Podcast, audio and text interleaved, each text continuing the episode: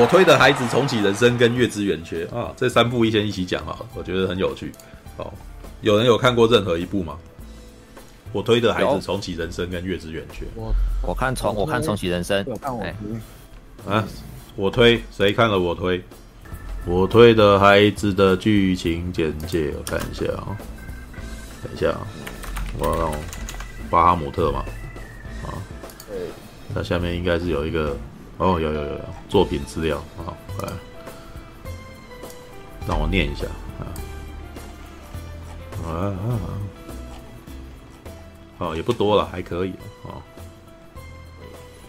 在演艺圈这个世界里，谎言就是武器。啊，在地方都市的妇产科当医生的五郎，过着与演艺圈无缘的每一天。另一边，他所推崇的偶像 B 小丁的星野爱啊，在明星之路上飞黄腾达。某一天，他所推的偶像小爱突然间出现在他眼前，他身上还藏着个禁断的秘密啊。这样子的两人在最高的情况下相遇，他们的命运开始转动啊。赤坂明、横仓萌果的豪华组合，从最新的观点切入，描述演艺圈的冲击做开幕啊。好了，他这个前面还还还埋个梗，你知道吗？来，那个什么，有有看我推的孩子人有谁？哎呀，哎，刚刚不是有人有看吗？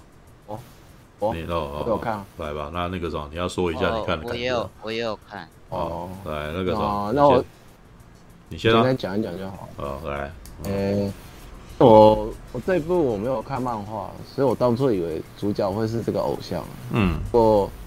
到，这个后面让我吓一跳，哎，原来他不是重要角色，然后就突然离开了。这个，嗯，我看的时候有一点吃惊，吃惊。因为宣传图，哦、对对，嗯、因为宣传图都是这个偶像的图嘛，对不对？是，嗯，嗯。然后，嗯，他他有两个我觉得做还不错，就是他从九十分钟，哎，就哎等一个小时多的时间，对，九十分钟，对，嗯，哎。诶，讲两个剧情的，一个是亲子跟一个偶丝、偶像、偶像跟粉丝之间的关系，嗯、我觉得这一点还蛮有趣。嗯嗯嗯嗯。不过我记得他作者是那个《辉夜大小姐》的同一个作者，只是漫画是别人画的。哦，你说剧本本身是辉夜姬的人写的哦？对对对，嗯嗯。我记得他漫画，他后来不画漫画，就是转重写编剧。啊，嗯，可是我听说 辉夜漫画评价不是很好，啊尤其是后面的部分。哦哦，All right，好吧。不过那个就就以这一出剧为数，那个啥，把把感想集中在这部剧上面了。哎、欸，好，好。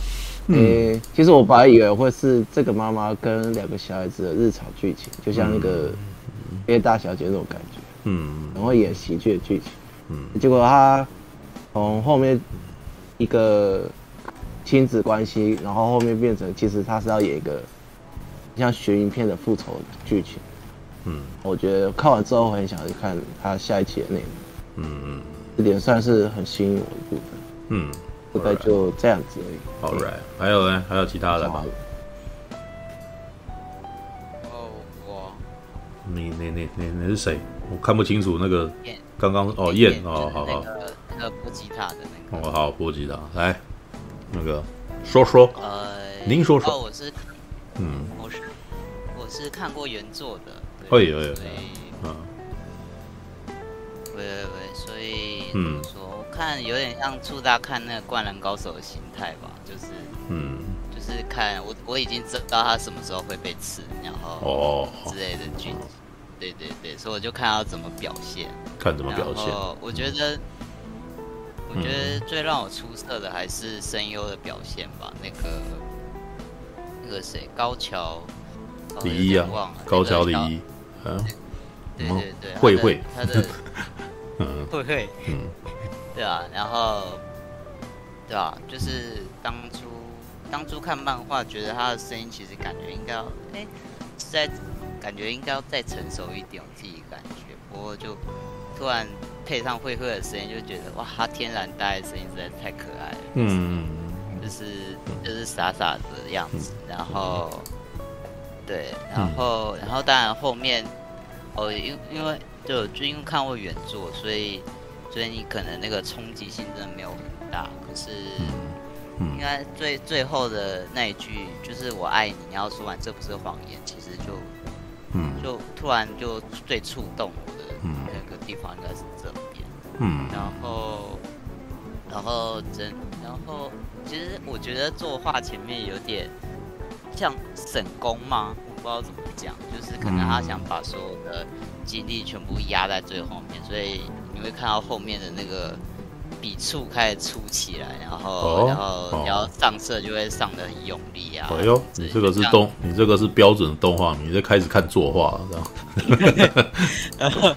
就像那个啊，嗯、就是嗯阿库嗯阿库啦，最后最后那个复仇期的时候，那个、嗯、那个开始出起来，就觉得啊，就是就是只有动画才能呈现的风格嘛，就是嗯嗯嗯。嗯才能才能才能把它夸张成从虚无到夸张的样子，嗯，就是这样。然后，而我自己我自己最喜欢的还是角色声优的表现啊，或是或是那个露露比露比一开、嗯、一开场的第一口就是为什么也不叫我起床什么之类的哦，然后就看着，然后然后下一幕就是他拿着手机开始在喷酸笔，嗯、我就觉得。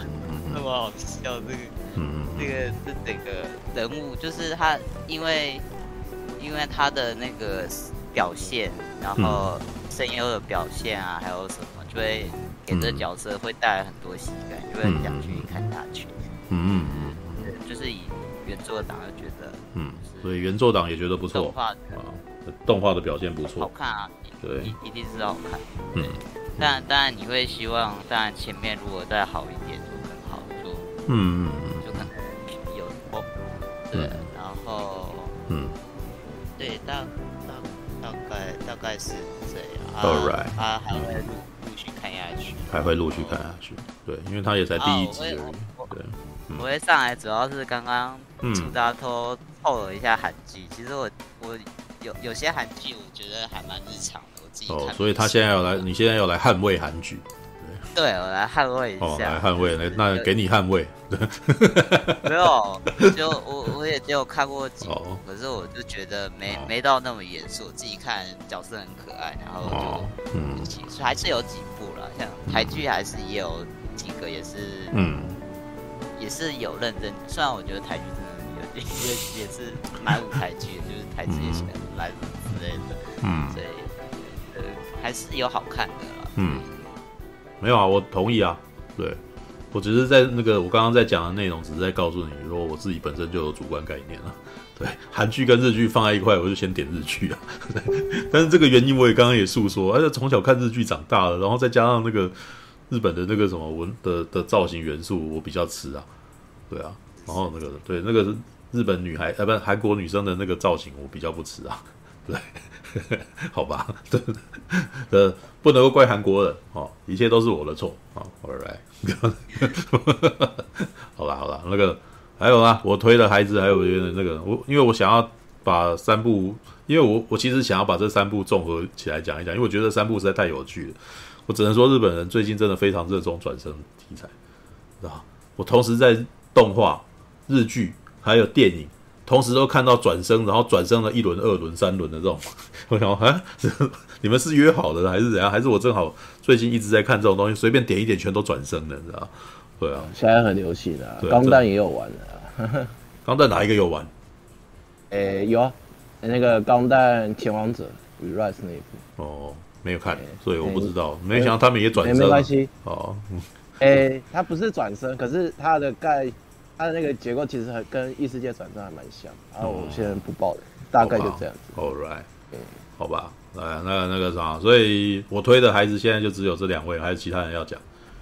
没的话，我可能先继续念那个其他的剧情简介哦。好，来吧，我看一下那个那这一部叫做《重启人生》，想不到聊的人蛮少的。没有没有没有，因为我要一口气把它那个什么稍微讲一，就是因为我现在想要讲的是三部的。异同啊，你知道吗？对，哦，我也看的很少啊，没事。没有，可是因为从因为哦，你是说看的人很少，对，好像是哦。对对对，你们可以去看那一部我推的孩子，真的蛮厉害的，你知道？不过我等一下那个再解释一下，你知道？哦，蛮少的、啊，真心推荐。之前班都比我推的观看数高很多的。他今天可是他基本上我感觉到他的宣传蛮，觉得应该会像孤独摇滚一样。哦，你说他后面会慢慢的？所以我觉得有机会了。哦，就是要等他，他已经在酝酿那个口碑了。哦，哦，动漫圈弄酿口碑。哦，好，那个我先那个什么，好，首先你知道。好评吧没有，他第一集九十分钟，我觉得其实是很很好带口碑的啦。对，好来，就是来来来，我看一下啊，《重启人生》啊，安藤英所演的，近藤麻美是个任职于地方市公所，生活非常非常平凡的三十三岁单身女性。某一天一睁开眼，麻美发现自己居然带着记忆穿越到过去，人生更是从呱呱坠地的零碎零碎重来一遍。意会过来，她想起死后世界的引路人，以及自己希望再投胎为人类。而选择一边，哦，来，有人有看《重启人生》吗？有看，我有看，吉米我有看。那你有要讲吗？呃，好像还好 哎、欸，好像还讲啊，那你可以不要说。好，OK，好，那所以你就不说了。好，来，就不说了。是什 么？再来，不让好了。来，月之圆缺，对，没有，因为我想要把这三个的剧情简介先都讲一遍，以后我再来。我再来那个什么统一讲一下，对，再再统一。我是好了，我要讲，我只觉得那个就是重启人生，他的他的难，诶、欸，应该这样讲好了。我的小小感想就是啊，现、嗯、现在社会的日本在转身在转身的世界中，大概只是 hard noble 或者 hard 的难度吧，对啊。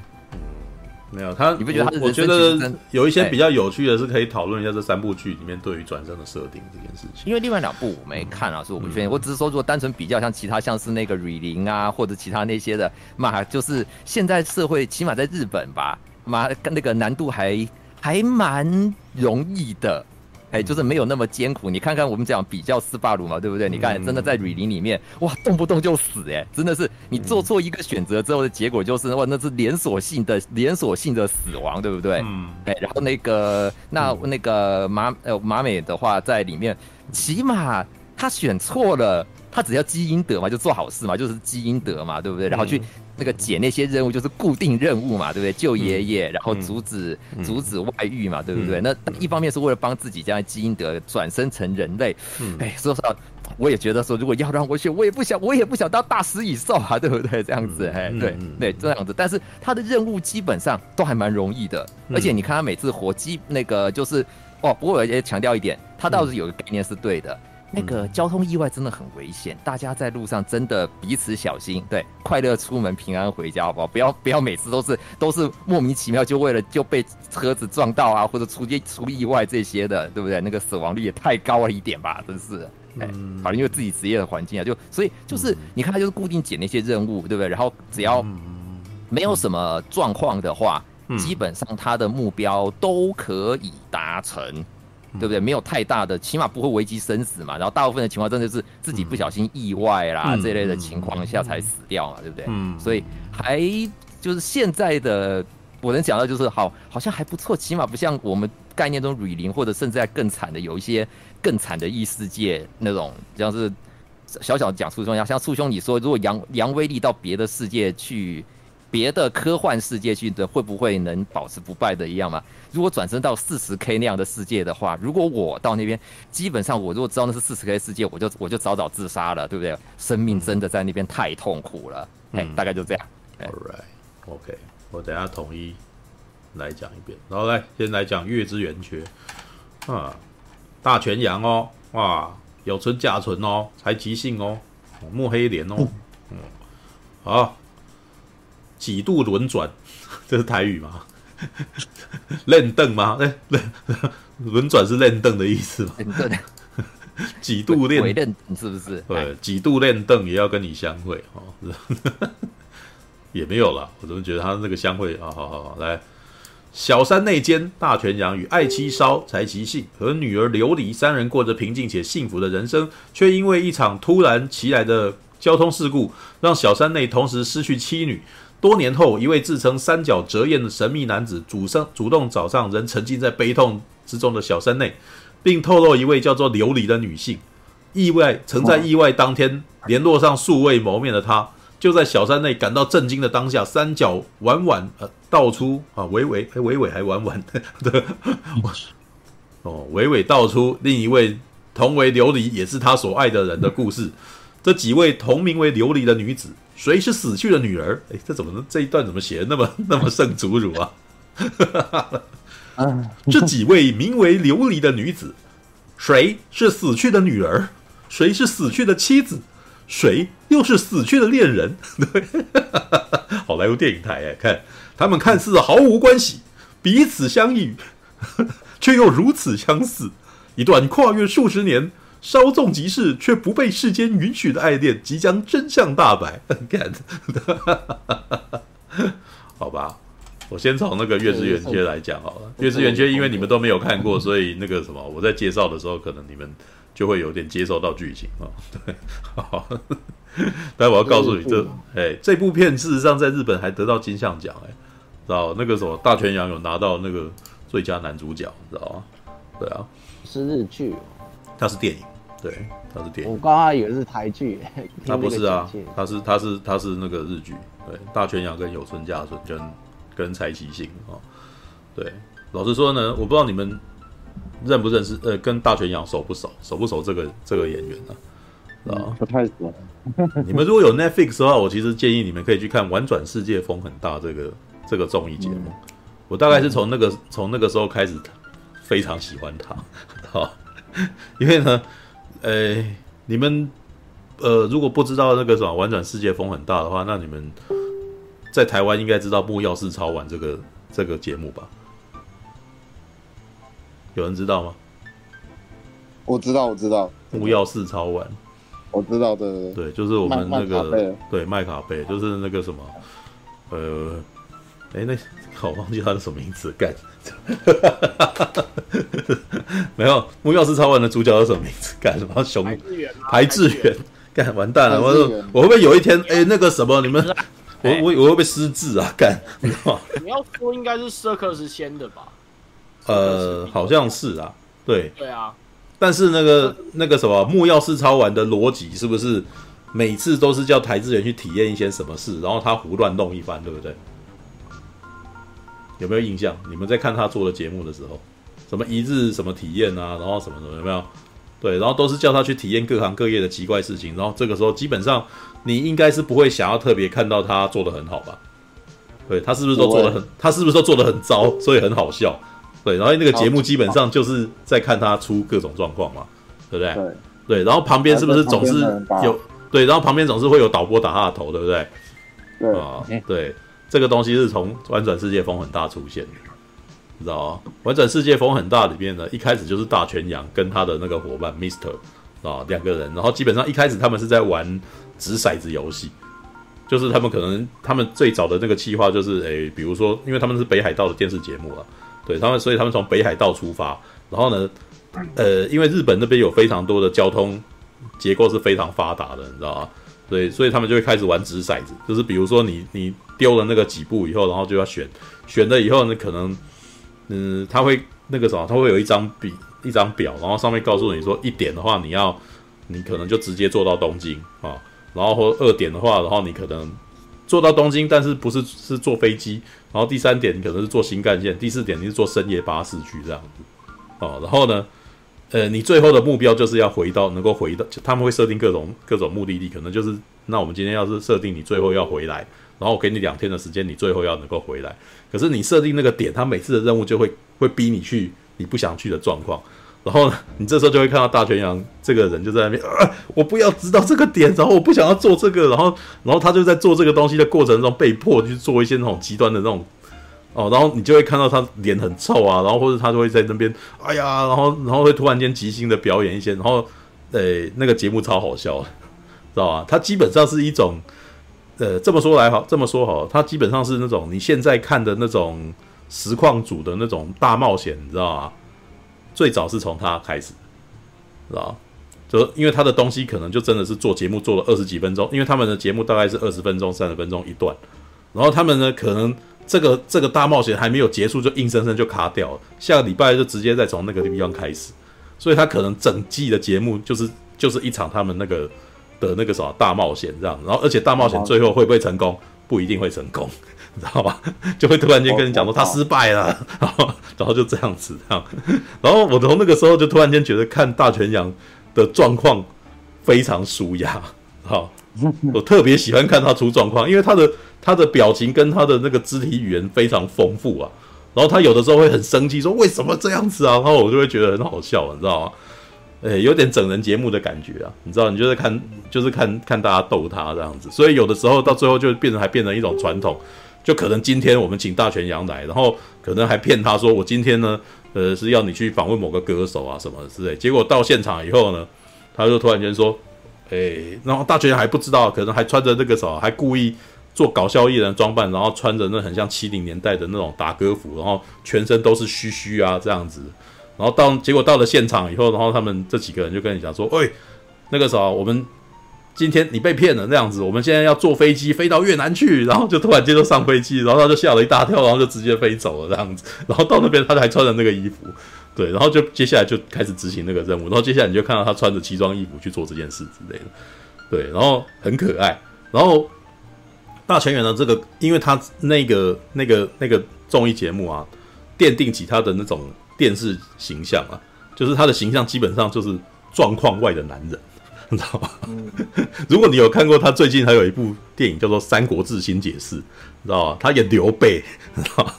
基本上就是那种那种状态，就是我不要啊，你们不要逼我去干什么，然后结果大家就哎，那个什么，我们就要带你去干什么这样子。就比如说像前面的一场戏，就是桃园三结义，你知道吗？张飞跟关羽说，哎，那个什么，你们昨天你昨天明明就答应我，然后。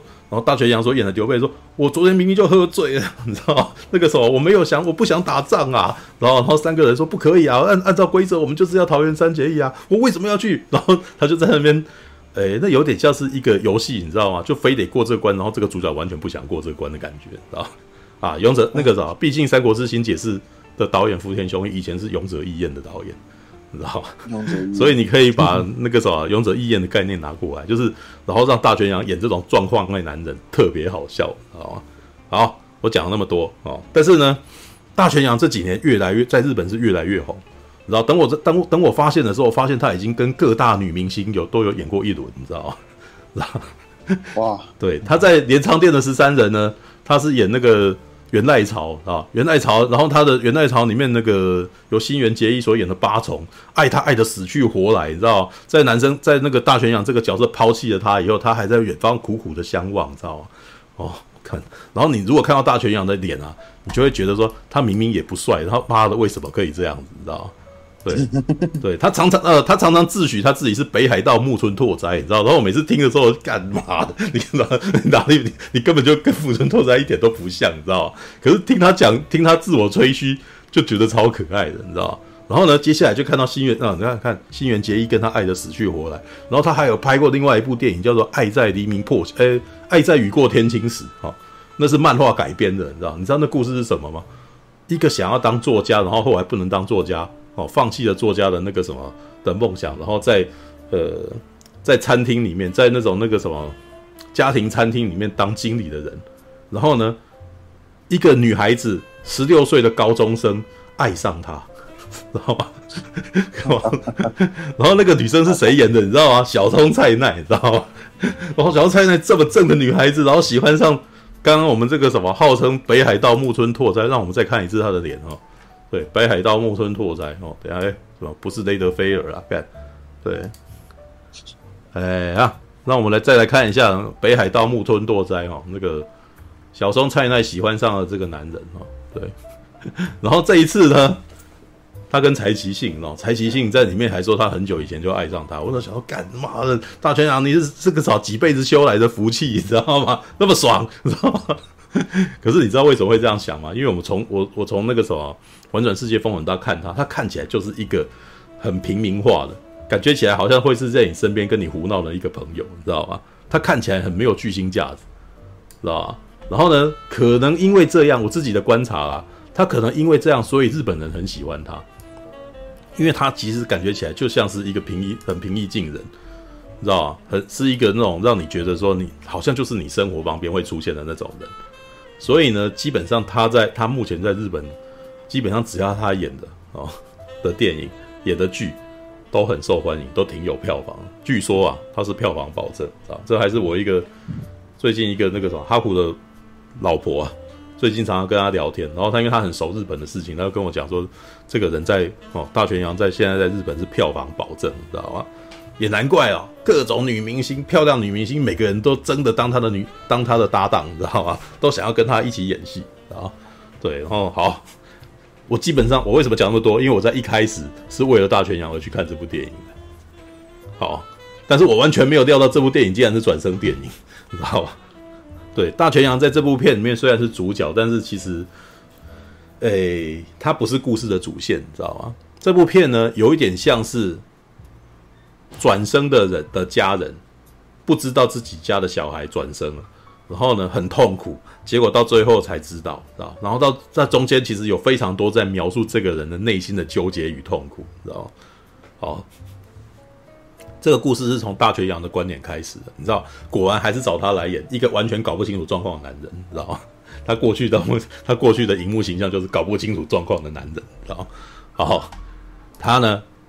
跟那个什么柴崎幸结婚，故事先从他跟柴崎幸结婚开始，然后生了一个孩子，然后这个孩子叫琉璃，然后这个他的太太跟他讲说，我的肚子里面，我的那个什么晚上梦到发梦，梦到我孩子要跟我讲说，他要叫琉璃，啊，我那想说，哇，这个看起来很浪漫，那个什么太太既然那个什么女儿在肚子里面就跟他讲说，他要叫琉璃了，啊。然后大泉洋就很开心的、啊，我家的那个时候，我我的美妻现在有孩子了，很高兴，你知道吗？对，你知道，你基本上只要看到大泉洋做各种事情，你都觉得很笨，很很好笑，知道就是一个傻男人呐、啊，知道很开心自己娶到正妹，然后这个正妹又要生孩子了，我好高兴哦，然后就在那边哦，在那边自嗨的那种感觉啊。然后呢，好，接下来他们故事就很平顺哦，就继续演演演演到那个什么，这个小女生七岁。这个小女孩她演那个琉璃这个女儿七岁的时候呢，突然间发了一场高烧，然后那时候看说啊，不会吧，等一下该不会出现不好的事情吧？不要那么快就出现了吧？然后接下来这个小女生高烧不退以后就好了，然后想说哎，靠北啊，那你刚刚跟我讲这干嘛？你知道吗？对，可是呢，他家他的太太突然间很担心的在跟他的先生讲说，哎，琉璃有点怪怪的，哎，他最近突然间。画画变化超好的，你知道吗？这么小小年纪的人，为什么画素描画这么厉害？你知道吗？然后他还知道什么赖达的品牌，你知道吗？七岁小女孩怎么会懂赖达呢？哦，然后他还会在那边那个什么，他会突然间唱那个什么约翰·兰农的歌，哇，好厉害，你知道吗？可是七岁小孩怎么会有这种？怎么会有这种？怎么会有这种姿势？这样觉得很恐怖，你知道吗？他太太觉得很恐怖。可是大泉洋就是这个，现在还不知道约翰南龙是谁啊？现在还不知道他是披头士啊，那个 他是披头士的主唱。啊、哦，对对，没有，我会知道，还是因为我小时候常常去自然科学博物馆，你知道吗？自然科学博物馆告诉我。为什么？因为自然科学博物馆展示出了一个猿人叫露西，然后露西他们还讲了一个典故，因为当地的挖掘队在挖在在考古的时候，正好在放披头士的露西，你知道吗？所以我从那个时候小学的时候就知道披头士，你知道吗？哦，OK，好，那个啥，特别的特别的知识来源哦，对，平常多多接触，你就会发现你你可能会不知道莫名其妙知道别人不知道的事情。好，来，然后呢，接下来。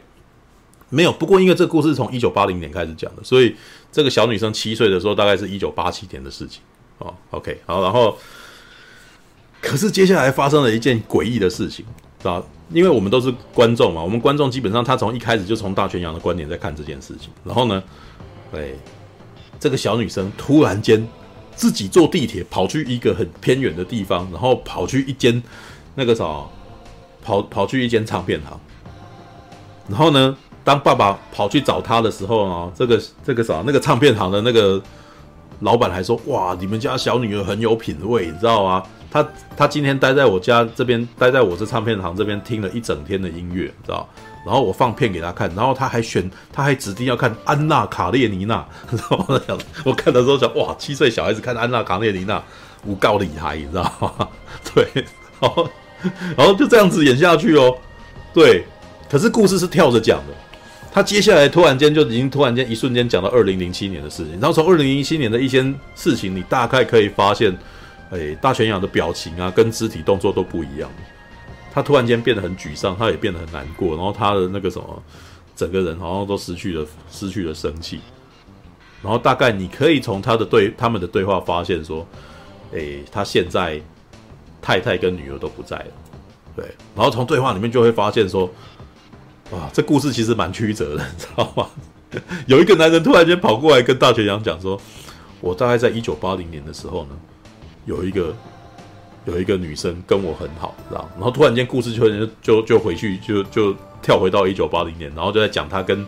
有村架纯这个女孩子的故事，你知道，就是哇，那是一段超级琼瑶的故事哇！他在雨中那个遇到了有村架纯在那边避雨，然后他就拿他的衣服哈给有村架纯擦他擦头发啊什么的，然后一见钟情哦。可是有村架纯呢，从此就不见，然后他后来每天呢就在那个地方徘徊，就在戏院前面徘徊，因为他好像在那边看到他在看电影，所以他那边一直徘徊，然后等着有一天可以遇到他。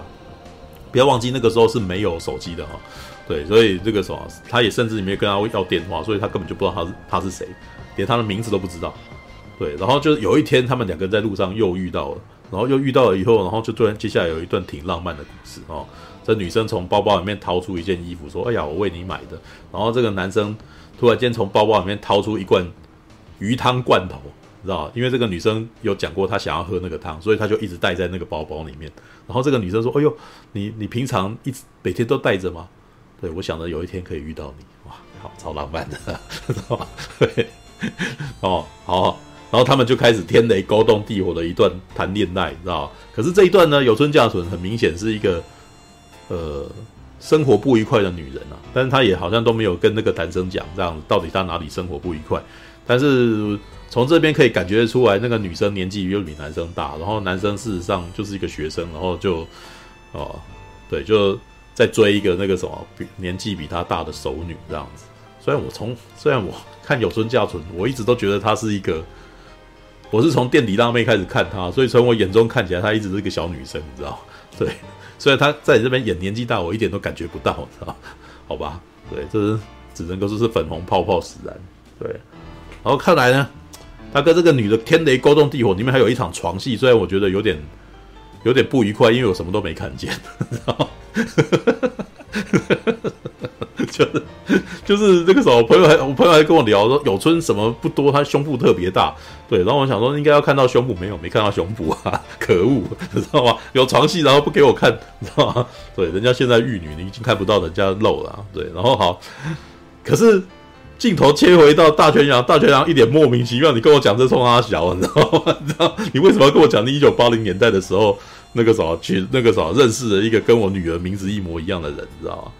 对，然后接下来讲到这个女人啊、那个时候我跟她约见面，然后结果她竟然就死于地铁的意外哦，在平交道被车撞，你知道那个怎么搞？然后我会怀疑，哦，你知道在在几年前。你的女儿有来找我，然后她的名字也叫琉璃，然后她也喜欢听约翰兰农，然后她喜欢安娜卡列尼娜，这些全部都是我我的那个女朋友琉璃，她都喜欢的事情，所以我合理的怀疑，你的女儿就是我女朋友。然后呢，哎、欸，你知道大泉洋的那个反应，他起在攻他肖维啊，知道吗？他的反应就是这样子，知道 你起在攻他小啊？打断一下，他怎么知道那个女生？他不是故意跟他碰面吗？他怎么会知道他的那些个人信息？他这边都还没有讲哦，这边都没有讲为什么，你知道吗？都没有说，就是你的女儿曾经在七岁那年有跑去唱片行找我，知道吧？然后我就是那个人哦，我合理怀疑你的你的女儿就是我女朋友。可是呢，当他跟他讲的时候呢，他的女儿已经死掉两年了，然后他的死，他的女儿已经死掉七年了。嗯哼，对，所以这个故事基本上听在大泉洋耳朵里面是超级刺耳，因为他的女儿已经死很多年了。嗯哼，而且呢，他的女儿根据他的说法，他的女儿是在十六、十八岁那一年成年的那一年呢，出于出了一场车祸，跟他太太一起死了。是因为为什么？是因为他太太在载着这个女儿要去见这个男人，然后在见那个男人的路上死掉了，你知道吗？大泉洋超级火大的，你知道吗？为什么我都不知道？知道吗？很生气，你知道吗？好，然后接下来的故事有够曲折的，因为我们大概从这边就开始发现了，这个男人讲的话情应该不是假的。知道，因为那个前面演的那场戏，我们就大概感觉到这个小女生真的有点怪怪的，你知道吗？好，然后在那一段呢，里面有一段就是大泉洋特地哦，刚刚有讲到，那刚刚漏讲，就是那个大泉洋特地去那个唱片行，把这个妻把他的女儿带回来的时候，很温柔的跟他讲说：“你这样不可以哦，爸爸妈妈很担心。”然后呢，这七岁小女孩呢，突然间就很小大人的时候，就跟爸爸说：“啊，爸爸，我真的那个哦，很感谢有你们养育我。对，那个时候我也不，我很那个时候有你们照顾我，我觉得很幸福哈。对，我也再也不会让你难过了啊。那那个什么，我什么时候才可以自由的行动嘛？哦，他还这样讲，知道吗？然后爸爸啊，大泉洋讲说，嗯，那就等你十八岁以后吧，你知道？对。”结果呢，这个小女生呢，就真的非常的乖哦，她就真的是等到十八岁，所以她是才，所以才会十八岁的时候出这个意外哦。这故事呢，大大概我们在观众在看的时候就已经感觉得到，这个小女生真的不简单，这个小女人应该真的就是那个有村架纯挂了以后转生的，你知道吗？对。然后可是呢，我那时候想说啊，那你这个故事怎么办？她接下来在十八岁的时候死了啊，对。然后接下来就是二零零七年的事情。二零零七年的时候呢，有一个女生找上了大泉洋，然后这个女生呢是他的女儿的高中同学。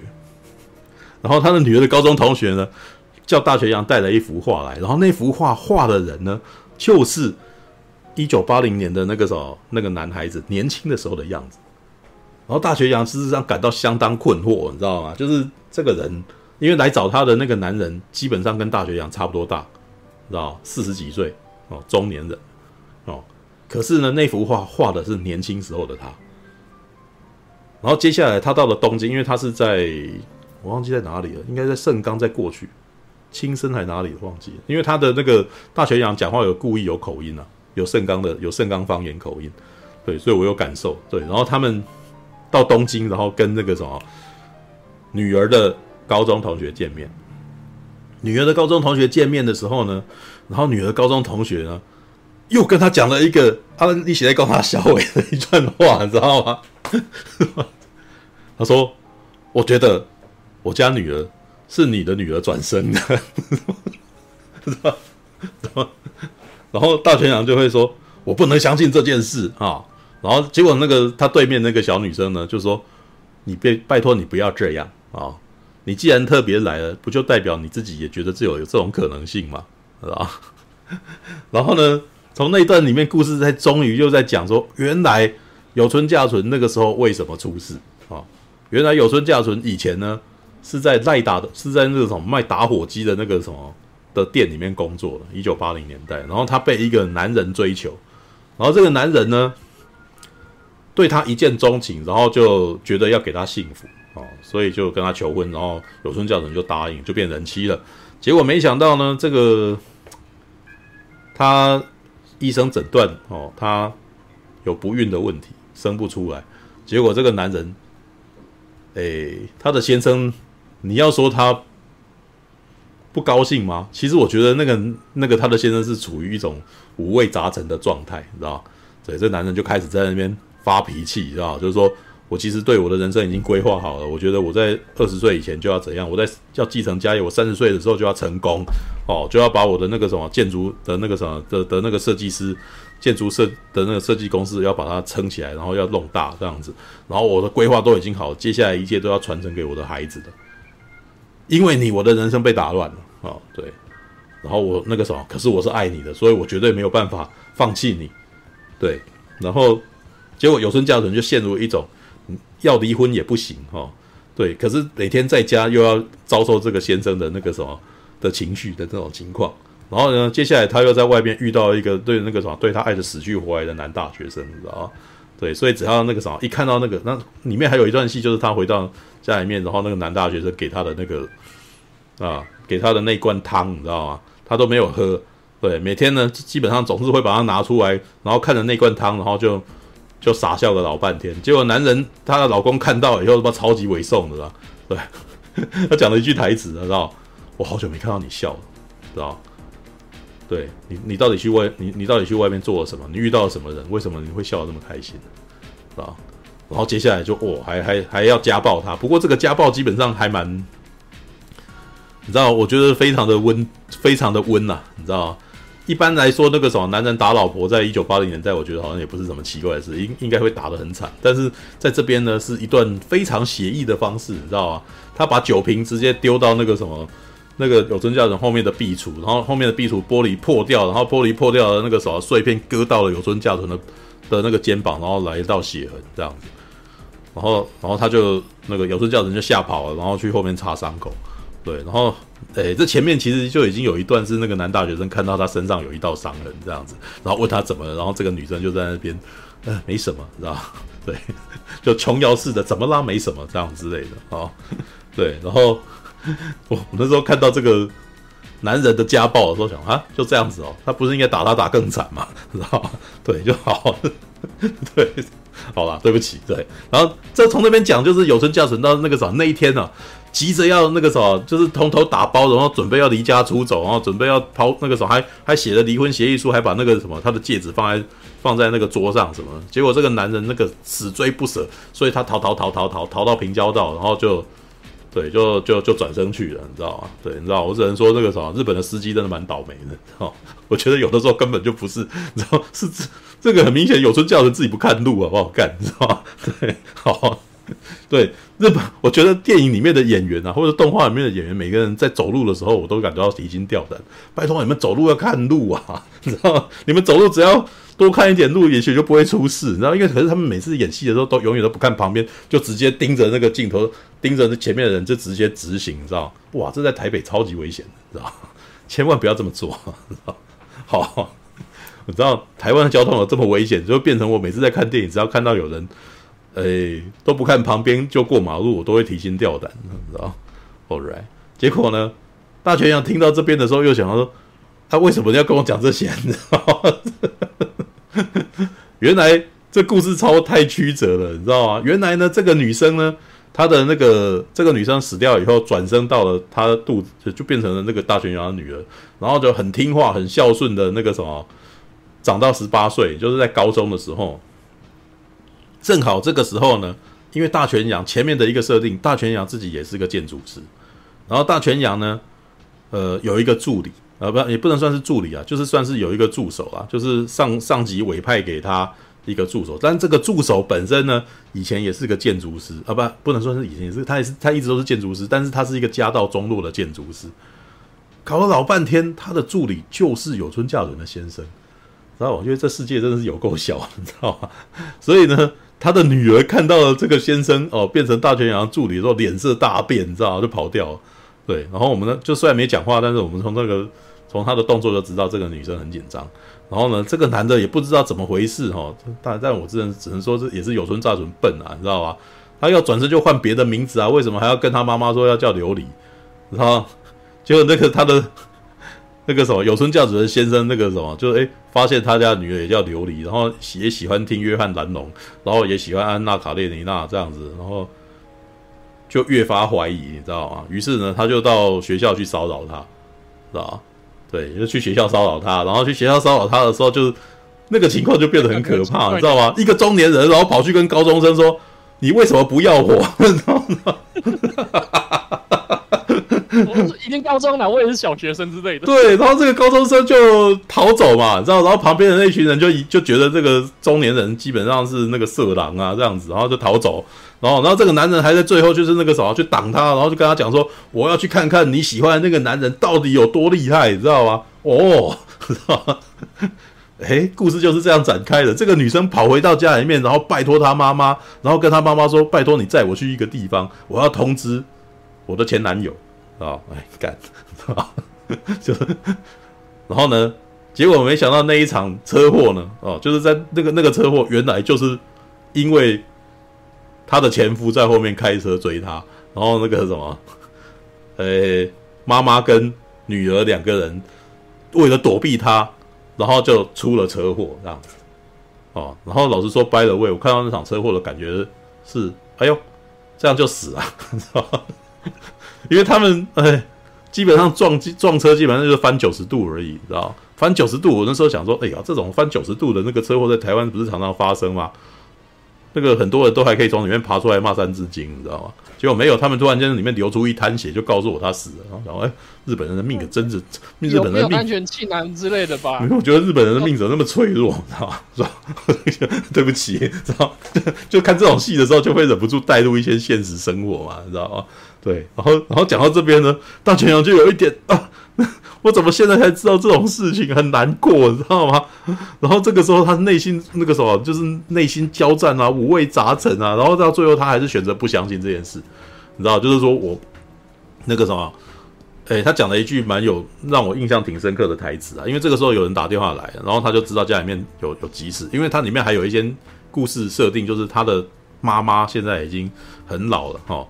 对，by the way，他的妈妈现在很老，所以他回到家老家里面那个照顾妈妈，然后顺便回到乡下，然后直接就是他不做建筑师了，就是卖当地的渔货这样子。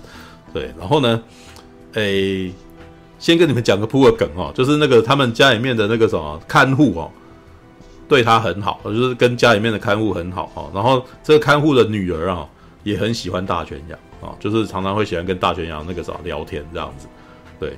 然后呢，这个时候这个看护打电话给他，大概是跟他讲说他妈妈有一些紧急状况，然后大雄就开始急着要回去，从日就是从东京要回到那个乡下。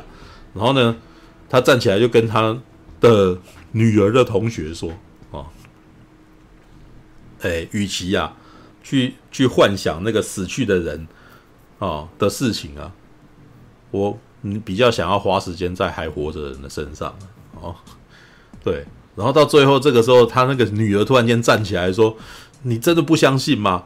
然后那个时候我知道你喜欢，你总是喜欢来这边吃这间铜锣烧。然后我们平常那个时候，你只要会都会带着我们一家人来做这件事情，你难道不觉得那个时候我你不会奇怪我我为什么会知道这件事吗？这样子，哇，小七岁小女孩，你知道？然后大泉洋这时候脸一脸沉痛我说：“小孩子不要太大人的玩笑啊。”好，接下来就是重点了，你知道？我真的觉得大泉洋在这一段弄哭我，你知道？好厉害，知道？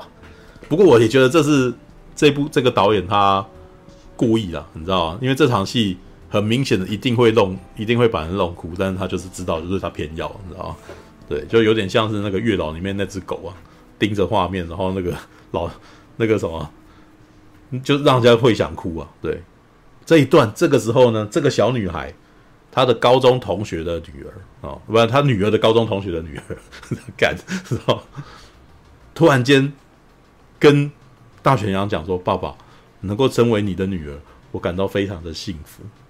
对我真的非常抱歉，在那个什么，那个会让你这么的痛苦啊。对，然后那个什么，但是我现在有我的自己的人生了，但是呢，也希望你能够好好的过日子。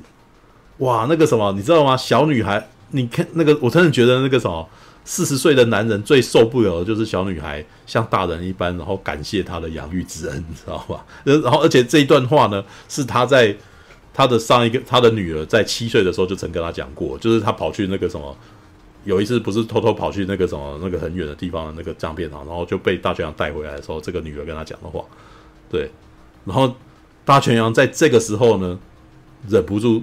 好，那个啥，他没有嚎啕大哭，但是他的那个泪就忍不住的流下来，你知道吗？忍不住流下来的时候，然后他强制，算是有点那个什么强强呃，非常努力的让自己很慈祥的跟这个女儿说，跟这个小女孩说没有关系，你知道吗？当他讲没有关系的时候，我就知道大泉洋他接受，他也相信了，你知道吗？这一切他相信了，因为呃，其实我觉得这部片其实让我觉得最。动人的戏是大泉洋他失去演的这个父亲失去了妻女的那种痛苦，知道吧？没有太太，他基本上没有办法，没有办法活下去。他的这个世界整个都变灰暗。然后没有女儿，尤其这个女儿跟他的太太在女儿在十八岁的时候就死掉了，是吧？里面有一场戏是他才在跟他的那个上司啊讲说他没有办法接那么多案，他要去那个什么，他马上他的接下来要陪那女儿跟太太去放假这样子。结果这个突然间接到一通电话，是通知他父那个啥女儿跟太太出了意外，然后接下来就是要他去认尸，然后他在看到没有他没有让他们看到让观众看到尸体，基本上就是只是看到大泉洋的表情，然后在他面前把那个什么被子把它拉开来，然后你就会，然后大泉洋那时候演的方式是非常的很很他的情绪非常的激动啊，对，他的他基本上是大声的尖叫，然后完全无法接受，然后突然间腿软了，对啊，好吧，对，然后呢，接下来的戏呢，我觉得挺有趣的，因为接下来的戏终于要去补那个有尊架纯的洞了嘛，对，这个小女孩七岁的小女孩哦，在她的高中同学哦，也是她的妈妈哦的批准之下哦。里面呢，大泉洋还有在那边讲说，就算你现在去，呃，他要去见他的前前世的男朋友，不 知道。然后大泉洋那个时候还在那边，就算你去见了他，又能怎么样呢？你们又能够做些什么呢？哦，然后呢，这个小女孩就说：“但是我爱着他了，所以我想要见他。”哦，然后呢，最后呢，这两个人都让他去见了。于是呢，这一段突然间看到一个小女孩呢，在琼瑶式哦，日剧式的那种慢镜头底下。在人群当中奔跑，啊，然后那个时候跑过一个人，然后转场变成了有村架纯在那边奔跑，对，然后他到那个地方约定的地方去见他的时候，本来呢，我那时候很担心会看到中年人跟小女孩抱在一块谈恋爱的画面，操，好家在导演没这么做，导演到最后让年轻的男那个中年人年轻时候的样子跟有村架纯两个人抱在一块这样子，然后我那时候心中想。干还好，你知道吗？因为旁边的人看到就是一个中年人跟七岁孩子抱在一块的画面啊，知道吗？FBI，你知道吗？你们这些恋童的，知道吗？啊，这故事到最后呢还没结束呢，你知道吗？对，就是大泉洋回到家啊，发现就是旁边的看护跟他讲说妈妈的危险，那个啥，那个已经没有危险了。这样子，然后我们现在赶快去医院里面那个什么去去看看妈妈吧。然后坐到车上的时候呢，这个看护的女儿突然间问他说：“你去日本是不是去那间那个什么什么什么饭店？”然后大泉洋说：“你怎么知道？”然后你最喜欢吃那边的铜锣烧。好，然后大泉洋突然，你知道大泉洋的荧幕角荧幕个性就是一个搞不清楚状况的男人，你知道吗？他这个时候又出现。那个搞不清楚状况的表情，你知道吗？然后呢，这个小女生突然间嘘了一声，这样子。对，然后呢，他在前面在呃前面的一场戏呢，他在新干线上面看着他的女儿留下来的 VCR，他女儿那个什么，在呃十八岁生日那一天呢、拿到了一个 VCR，然后去访问家里面的人。然后呢，本来大泉洋就只有看到。只有看到那个什么他自己的部分，他只有接自己接受访问的部分，他从来没有看到那个 VCR 后面的部分啊。然后大泉洋接受他女儿的访问呢，是在讲说他怎么样追到他老婆的。他说：“哎呀，我在那个大学的时候呢，听到有人大声的讲我家乡的事情，你知道吗？我很高兴就遇到同乡了。然后这个时候就跟他聊天，还发现他跟我既然是同校啊，他是我跟我同校的那种那个什么学妹啊这样子。然后那时候就觉得他好可爱哦，然后就开始追他这样子。”哦，其实我那时候看的时候就觉得，嗯嗯，因为柴崎幸那个啥表情很特，表情很很有趣，你知道他的他的那个什么，他的他的表情就是一副嗯嗯嗯，就是好像有点秘密的那种感觉，你知道结果这个秘密基本上在呃大泉洋在新干线上面看那个 VCR 的时候，终于解开了，知道是这个小这个女儿在访问妈妈说，哎呀，那你怎么喜欢上爸爸的呢？知道柴崎幸所演的这个妈妈就说。你爸爸一直以为是他追我的，其实啊，那个什么，他遇这个一切都是我设的局啊，你知道吗？怎么设的局？你知道吗？我喜欢他的时候是在高中的时候，他那时候是我是学长这样子，他在我下雨的时候呢，给了我一把伞，知道？我那时候就好喜欢他啊，所以他说那然后女儿就问他说，那爸爸知道你是谁吗？他当然不知道啊，对，但是我每天只要从后面看着他，我就觉得好幸福。可是直到他毕业以后呢，我就觉得这个幸福要离我而去了，对，所以我不能够接受这种事情，所以我努力的用功读书，然后考到他念大学的那个学校，然后我想哇干，你知道吗？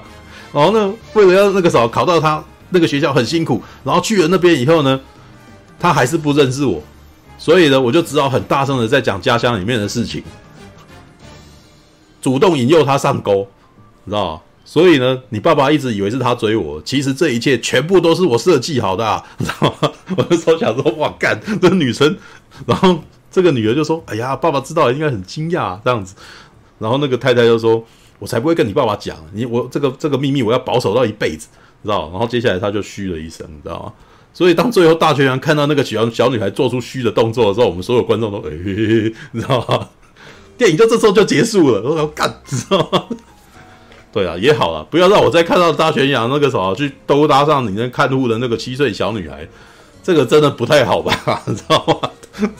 OK，好，这是月之圆缺，你知道？但这部片呢，我真的觉得厉害，就厉害在大泉洋的表演，因为他他的他的痛苦跟他的那个感动。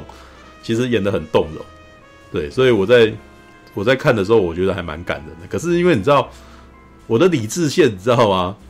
因为身为一个常常看到转生剧的人，然后那时候想到想到就是，哎呦靠，你们这年头转生剧还真不少，又是个转生剧，你知道吗？All right，啊，这是月之圆缺。然后呢，我现在讲我推的孩子好了，知道吗？因为我推的孩子呢，也是中年男人的故事，你知道吗？我觉得一开始我是一张白纸去看这一部这部这部番的，你知道？那时候我是被邀请去看特映会，然后那个特映会呢，呃，我一开始完全不知道，我一开始以为只是那种类似那种，你也知道有很多，你们也知道有很多那种偶像动画番，我一直以为这是在讲偶像动画番的，你知道吗？对，那时候还在想说，好吧，我必须要沉浸我的心灵。也许那个是是那种那个时候我平常不是很喜欢看的那种故事剧情，但是我要努力的去承接受这件事。结果没想到意外意外那个什么，完全是跟我想的不一样啊！好，这故事在一开始是个医生，在非常偏远的那个地方哈，然后当妇产科医生，然后呢，可是他很喜欢偶像。对，前面有一段还蛮可爱的，是他跟护士在对话，知道？对，然后他就想说，是那个护士很喜欢吐他的槽，知道就常常一脸那个面无表情的吐他槽，知道吐他槽的内容说，你不觉得那个时候十六岁应该还算儿童啊？你这个恋童癖啊？对，然后这个男人说，我才不是恋童呢。然后接下来在讲说，为什么他会开始喜欢上这个女这个偶像，你知道？对，他在讲说，原来那个他平常以前有一个那个常常会去巡访的时候，会跟会会会去那个什么安慰一个安慰一个病人啊。然后那个病人呢，是一个十三岁的女儿，小女孩。然后这个十三岁的小女孩很喜欢那个偶像这样子，所以他就觉得，那、喜欢这个偶像有点在继承他的遗志的那种感觉，对。然后结果这个护士说，所以你喜欢十三岁的，然后，干是吧？嗯，连续看两部番都都在一直不断的是在暗示那个什么恋童这件事情。我在想，这是喜安娜，你知道？对，然后好。然后接下来的故事非常的快，很摸那个啥，就是突然间有一个超展开，诶，这个他喜欢的偶像竟然跑到了他的这个什么工作的医院来来就诊，然后呢，而且她还是怀孕了，而且还怀双胞胎。我在想，哇，这故事展开也蛮特，也也太特别了吧？对，然后这个医生呢，就看着他喜欢的偶像，然后呃大肚子，然后。这一段故事是，哎，他决定要默默支持他，然后这个偶像感觉起来还蛮懂事的哦。既然还同时决打算要生下孩子，然后生完孩子也会要继续他的偶像偶像事业，你知道明明就非常困难，但是他好像完全都不怕的感觉。然后于是这个医生就觉得，嗯，好，我要好好支持他。所以我在那时候看的时候，我还以为这是一个那种类似娜娜那样子的故事，你知道就是那种看着偶像啊，然后那个什么男生。这个这个医生可能跟这个偶像建立起一些关系，然后可能有些淡淡的情愫。我猜错了，知道因为医生接下来死掉了。我想哈，发生什么的？怎么怎么突然间呢死掉了？哦，他前面演了那么多，这基本上是一个建立角色的那种模式，你知道吗？就是那种在剧情，如果在电影里面，他大概花了大概二十分钟左右来讲这个故事，算是把他人设建立起来，准备接下来。可能要开始要走下面的故事，结果妈的突然间就死了，你知道吗？也就是他刚刚建立好人设，突然间就被破坏掉了。好，结果嘞，这个男生一张开眼，他变成了这个偶像生下来的孩子啊！说哦，他转生到他变婴儿了啊！对，但是那个他的记忆呢，还留在这个婴儿身上，知道哦？好，这一段当然就很有趣啊，因为这是其实就是故事。呃，一般很多喜剧常常会拥有的设定，你知道吧？小孩的身里面住着大人的灵魂嘛，而且还是婴儿嘛。对，然后接下来就会看到一些奇观，你知道，你就看到婴儿打 call 啊，对，就是那个什么宅役啊，对吧？那他他特别跑去看，然后两个婴儿会去做这种动作，然后呢，by the way，他的双胞胎妹妹也是个转生的，然后两个人都会讲话，然后两个人都，呃，他的妹妹可能还是疯狂的粉哦，还还会那个晚上去上拿手机然后去跟人家战，你知道吗？说我一个一个就会做这种事情，好厉害，你知道吗？对，我本来以为这故事应该是婴儿然后跟偶像的故事，结果没有，我又我又错了，你知道？接下来就过了几年，然后这小孩子就长大了，我想哈，那接下来要干嘛？知道？对对啊，接下来的故事既然是演童星的故事。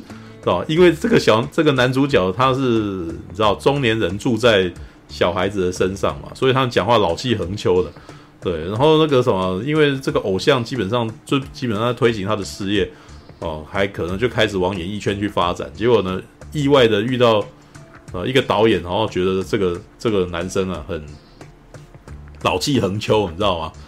觉得嗯这家伙很可怕，我决定要拍一部片，然后那个什么让你来演这样子，对。哦，我觉得那段还蛮蛮有趣的，因为在这一第一集里面花了蛮多时间在解释日本演艺圈会发生什么事，知道？就是演员啊，可能它里面还有提到一些呢，就是演员大概有几女女演员有几种组成啊，超红的偶那个啥演技派，这是辅助路线，然后另外一个是明星哦，然后再来呢就是所谓的那个像你你的那个啥，你们你妈妈这一种的，但 不过这个导演并不知道他是他妈妈，他只有说这个是你们家的偶像的这种哈。对，就是给他一个机会，然后让他有亮相的机会，然后呢，以后呃，作为让让他进进为那个什么入门的一个，算是一种训练啊，这样子。对，然后我其实觉得他讲的还蛮多的，蛮讲蛮多那个日本的演艺圈里面的一些组成，然后会发生什么事，然后接下来还有童星的部分，就是还有一个超级，就是可能那个什么把男主角当成当成对手的一个一个童星哦，很会演戏。对，可是很明显的导演有点故意要故意要弄这个弄这个童星啊，对，因为他写了几场戏是让很明显是要给男主角发挥的，然后男主角也知道这个导演要他只不需要表演，只要照他平常的样子去讲那个话出来就好，然后他平常就已经很恐怖了，你知道，因为小孩的身体，然后大人讲话，然后意外的那种。意外的那种那个什么老成的感觉，其实是会让那个现场的人有一种不寒而栗的感觉，而且正好他拍的那部电影还是一部恐怖片啊，对，就是关于一群女生然后要去一个村子里面整形的故事，然后然后正好在路上遇到两个老气横秋的小孩啊，对，好好那个应该有点那个逃出绝命镇的那种味道啊，对，好，然后因为那一场戏那个男主角演的哦很自然，所以旁边的那个什么童星就发现自己。比不上他，然后就整个就很生气这样子，然后那个导演很明显就是要给这个这个童星一个下马威啊，对，All right，就是好演的蛮多的哦，演这边还蛮久的，我所以，我接下来以为这场接下来在想说，那我推的孩子讲的应该是这个童星的日常的故事吧，我又想错了，知道？接下来这部这一部番的最后，这个小男孩上高中。然后中间还发生了一个可怕的事情，就是他妈妈出事这样子。然后想，哎，怎么会这样子？你知道吗？第一集哦，才第一集九十分钟，然后一口气讲三四段故事给我给我看，知道吗？所以难，我那时候想在想说，哇，难怪你要把我拉到那个什么，难怪要办一个特映会，因为这个第一话的那个什么故事取向，真的还可以，真的是那个什么峰回路转，到其实足以可以当成一部电影来看。对啊，所以好，所以这部片，嗯。又是个转身故事，对，然后这个转身故事那个什么峰回路转的，你知道吗？对，然后接下来就变成是这一个男孩子跟他的妹妹两个转，两个都是粉啊，转身过来的那个孩子，那个什么准备要帮妈妈报仇的故事，你知道哈？第二话就 接下来就要看第二话，就想要再追番看第二话，知道吗？All right，然后再加上哦，这是我推的孩子。接下来呢，重启人生，我只能说，哎，日本人怎么那么喜欢做转生戏啊？你知道，重启人生是安藤樱演的一个乡下的公务员的故事，他演到三十三岁，每天都无所事事，然后跟朋友混，对，结果三十三岁那一年被车撞死掉，本来呢也没怎样，就是问他说可不可以转身，结果没想到转身是。转身那边，结果他去，因为他以前是公务员嘛，所以他死掉了以后呢，看到了这个一片白茫茫的地方，然后那边坐一个办公桌，然后有一个公务员在那边，所以他就跑过去那跟他们洽询这样子，然后呢，得知自己转身只能够当大食蚁兽，感到不能接受。结果没想到还提供另外，就是这个公务员还提供给他另外一个选项，叫做你可以重新开始你的人生。哇！我说想说，哇，也未免太好了，知道吗？你可以重来一次啊，这样子。对，那重来一次，基本上重启人生呢的故事，我现在才看到第七集而已。他的故事基本上是一直不断重生的故事，你知道吗？对，他基，所以我们看到第三集他又死了，死第第三轮，你知道吗？他第二，他第一轮是当一个公，不过我觉得这个这个日剧比较有趣的点是，他其实是借由，诶，重新开始人生，然后重新选择不同的职业啊，然后来告诉你不同的职业本身会发生什么事，知道吗？所以他的第一轮他是个公务员。第二轮他变成药剂师了，哦，他他也就是说他他里面还有讲了很多，就是说我重新开始人生以后，我重新重新读幼稚园啊，然后重新读国中啊，重新读高中，还花了很多时间讲说他国中高中发生什么事，你知道吗？对，然后结果第二轮因为他比较聪明啊，就是比较用功一点哦，很明显他应该是觉得公务员的人生不好啊，所以他想要去当公，想要去当那个什么药剂师，当然了。重启人生的另外一个目标就是他积阴德，你知道，因为他发现他自己当大食蚁兽很觉得不能接受，你知道，到底要怎么样才能够转身当人呢？对，他说你可以再重新来一次，那重新来一次那个什么，你可以累积你的功德，然后接下来就可以当人这样子。好，结果他当药剂师，然后在这这一段时间里面，他可能解了一些任务，你知道吗？一些他在第一轮的人生里面没有注意到的事情，啊。比如说，他可能在第二轮的时候，是因为是药剂师，所以他就发现了他的爷爷很早在第一轮的时候很早就过世了。结果他在第二轮的时候发现，那是因为爷爷的药的处方签有问题，所以他可能很早就死了。对，然后这时候他就阻止了他爷爷，阻止了他爷爷，然后去那个啥，呃，算是那个啥，不让爷爷吃这个药了，算是救了他爷爷的命。对，然后还有那个什么，在第二轮可能还救了他的老师啊，以前的老师哦，老师被人家栽赃污蔑。哦，说他是色狼，所以从此一蹶不振。哦，结果他就发现，因为他那时候正好在车上，所以他发现了是那个什么，他的老师是被错怪的。然后那段也蛮有趣的，虽然他很讨厌他的老师，但是他还忍不住，还是觉得应该要出手救他。哦，这个就是那个什么道德道德观念使然呐，啊，就是救他这样子。对，然后他就觉得他自己这一轮的人生好像不错，结果妈又出事，知道吧？我就觉得这一段特别好笑，你知道吗？就是基本上这个什么，在日本转身，日本的大型转生器现场就是那个什么马路，你知道吗？你只要你想要再活一轮人生嘛，就去就去被车撞一下，你就可以，你就可以那个什么再一轮人生这样子。对，不，这个这个我都觉得已经快要变成定力了，你知道吗？你你看你在日本动画番里面，只要被车撞，接下来就转身了，你知道吗？对，这这个基本上已经那个什么，从动画然后到了那个日剧，到了电影。你看刚刚《月之恋人》是不是也被车撞，是吧？然后被车撞，然后你就可以转生，这样好。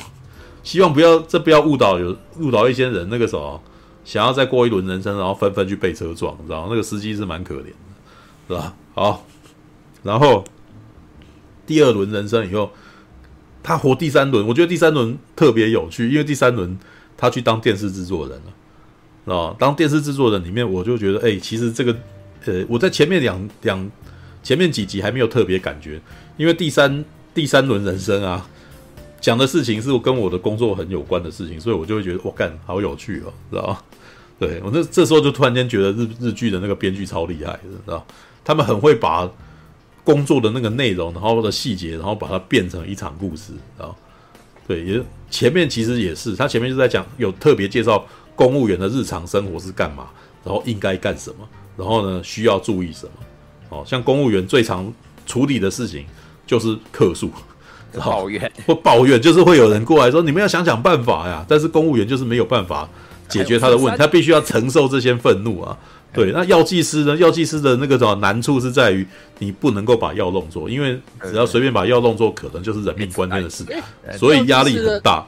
对，最重要不是看懂处方签吗？对啊，但是没有你看处，嗯、呃，在日本，他这边在描述日本的药剂师的，我意思说，我意思说那个，嗯，医生的字啊，不是不是不是不是，医生下处方签，但是你在分药的时候，要是有错误，责任在你身上。不是、啊、医生的字不是看不懂吗？我们一般人看不懂，哦、这个意思是对，这怕那个看错看不懂医生写什么字啊？他是在开玩笑讲这个。日本里面，嗯，这个剧里面没有提到这件事。不是因为因为医生不管应该是我不知道日本是不是啊？因为台湾的医生也是写那个看不懂的英文啊。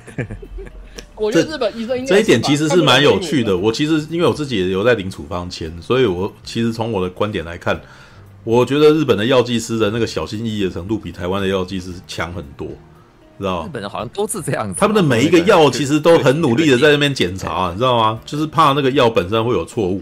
然后台湾这边每次给我药，嗯，怎样？都是在那个诊所隔壁啊，所以我觉得，哦，对，基本上搞不好，搞不好，搞不好再打个电话过去了确认诶。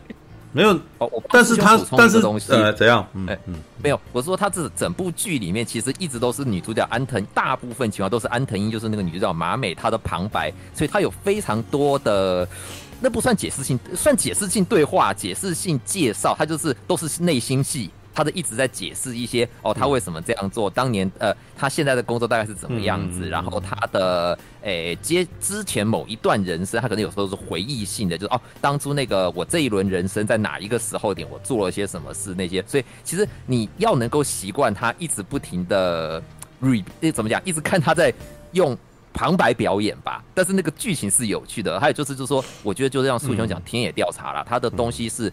很多各个职业的那个在做什么事情，他都用内心戏来做表示，那、嗯、不就是说内呃旁白来讲，但不枯燥。我看起来我觉得，而且他有很多情节是很幽默的。我觉得还有一个就是看得下去是那个像初中没提到那个那个外外遇的，哦、我就觉得他第一轮那个那个他在幼稚园去解决外第那个幼稚园老师外遇的那个那一招，我觉得哇好厉害哦，还有时代感。嗯，因为他是一个已经活了三十三岁，他就是最少他都先活到三十三岁嘛，所以他会有很多时候就是他会用三十三岁的的成年女性的的知识跟概念要去解决事情之后，他突然才发现。靠北，我现在才七岁，或者我才几岁，那个都那个那个什么东西还没发明，然后那个什么什么什么东西就是我还没有还不存在，我不能用这种方法。那那我现在这个时代我有什么可以用的？你就看到那个在在收集道具，然后再再收，然后收集情报，然后要因应当时的情况解任务，那是一个他这部戏的可看点，这样子。嗯嗯嗯嗯，没有啊，因为刚刚有人讲说现在都用电脑，对他刚刚一讲我才知道，才想起来，对。现在我去看医生，他只是讲说啊，他是三十三年前吗？呃，他不是，不是，不是，不是，他是从三十三年开始，等是他当药剂师的时候都已经二十几岁啦。对，所以那个什么，当他当药剂师的时候，也都已经电子化了。对啊，好像二零多少年啊？他那个他那个时代点好像设定的也不是那么前面，我有点忘记了。对，他不是设定在完全现代，好像二零一八吧？是不是？我记得，哎，我有点忘记他那个，我有点忘记了。但是他讲的那个年代，基本上大概。跟我差不多啦，老实说，就是说我呃、欸、没有我比较老了，其实应该比我晚十岁了，对，大概在两千，诶，应该是在一九九零年左右的时候生的，对，但是他转身，他从他转身开始，应该是一九九零年代，因为他接下来他们在谈小孩子在里面有很多小细节，就是小孩子的时候可能都会谈论某个日剧哦，然后那个长大了以后，我看过，我看过，我看过，真田广之，对啊，就是对啊，它里面就有一段，就是他以前那个是本来是喜欢。那个杰尼斯的啊，后来就在他那个年代，在他国中的时候就喜欢真田广之，然后真田广之那时候正好是黄昏清兵卫，二零零三年他国中，对，所以到二零一零年的时候，他就是已经开始工作了这样子。好，我刚刚讲讲哪啊？药剂师啊，他第二轮人生当药剂师的时候，他可能就是工作内容就是变成要去检查那些药，对。然后第三轮在那个，但是老实说呢，你仔仔细观察就会发现，他的每一轮人生他要做的事情是越来越困难。就是越来越难的事情，因为第一轮公务员其实你你可以，我可以从他的那个什么编排里面可以感觉起来，在编剧心目中，公务人员算是最理解工作，知道吗？地方乡公所公务员啊，他的第一轮人生的那个内容，但是他第二轮的时候他就变药剂师了，对，可是他到第三轮的时候呢，他去当电视制作人，哇，可是他在做电视制作人的时候，他的事情超级繁琐了。对，这导致他在二十九岁的时候就挂了，你知道吗？我觉得很好笑，但是都是被车撞啊，你知道吗？我特别有那种啊，二十九岁刚死的时候的那种的那种情绪，我特别能够理解，你知道吗？因为有点硬生生的斩断了，你知道吗？而且对遗憾，对他他大概在第三轮，他在当这个女生大概在第三轮人生的时候，她在开始真的有遗憾。她的第一轮人生，她死其实她好像没什么特别的感觉。他只是觉得他不想不想要那个什么转身，他只是不想要，因为对方跟他讲说你食蚁那个什么转身要当食蚁兽，他说不能接受嘛，所以他就决定再活一次人生，看下一次可不可以转身当人。哦，但是我觉得这一出剧，我觉得也觉得最有趣，很蛮有趣的一个地方是在第二轮他死的时候。第二轮死的时候呢，by the way，那个公务员啊，演公务员的就是重启人生的编剧，知道吧？对，然后这个编这个演员啊，这个公务员跟安藤英在那边讲说，其实哈、哦，呃，动物之是没有等级之分的啊、所以呢，食蚁兽不会觉得自己当食蚁兽很不好，哦，还想当食蚁兽，对，所以但是呢，他们当然会觉得他们自己这样子是最好的，所以食蚁兽死了以后，他还是想要当食蚁兽，他可能还觉得当人不好，对。你现在的这个情况，你想要当人，是因为你本来是人，所以你嗯那个时候觉得当人不好，你知道吗？对，事实上，对，在很多在我们的观点里面，你去你去变成海葵，或者是你去变成那个什么鲸鱼，或者是变成那个食蚁兽，事实上都不见得是不好。对，我，其实我在看那个时候，我特别觉得有趣，你知道，我那时候想说，嗯。日本人对于转生这件事情还还详细设定了这样子的一个概念，你知道吗？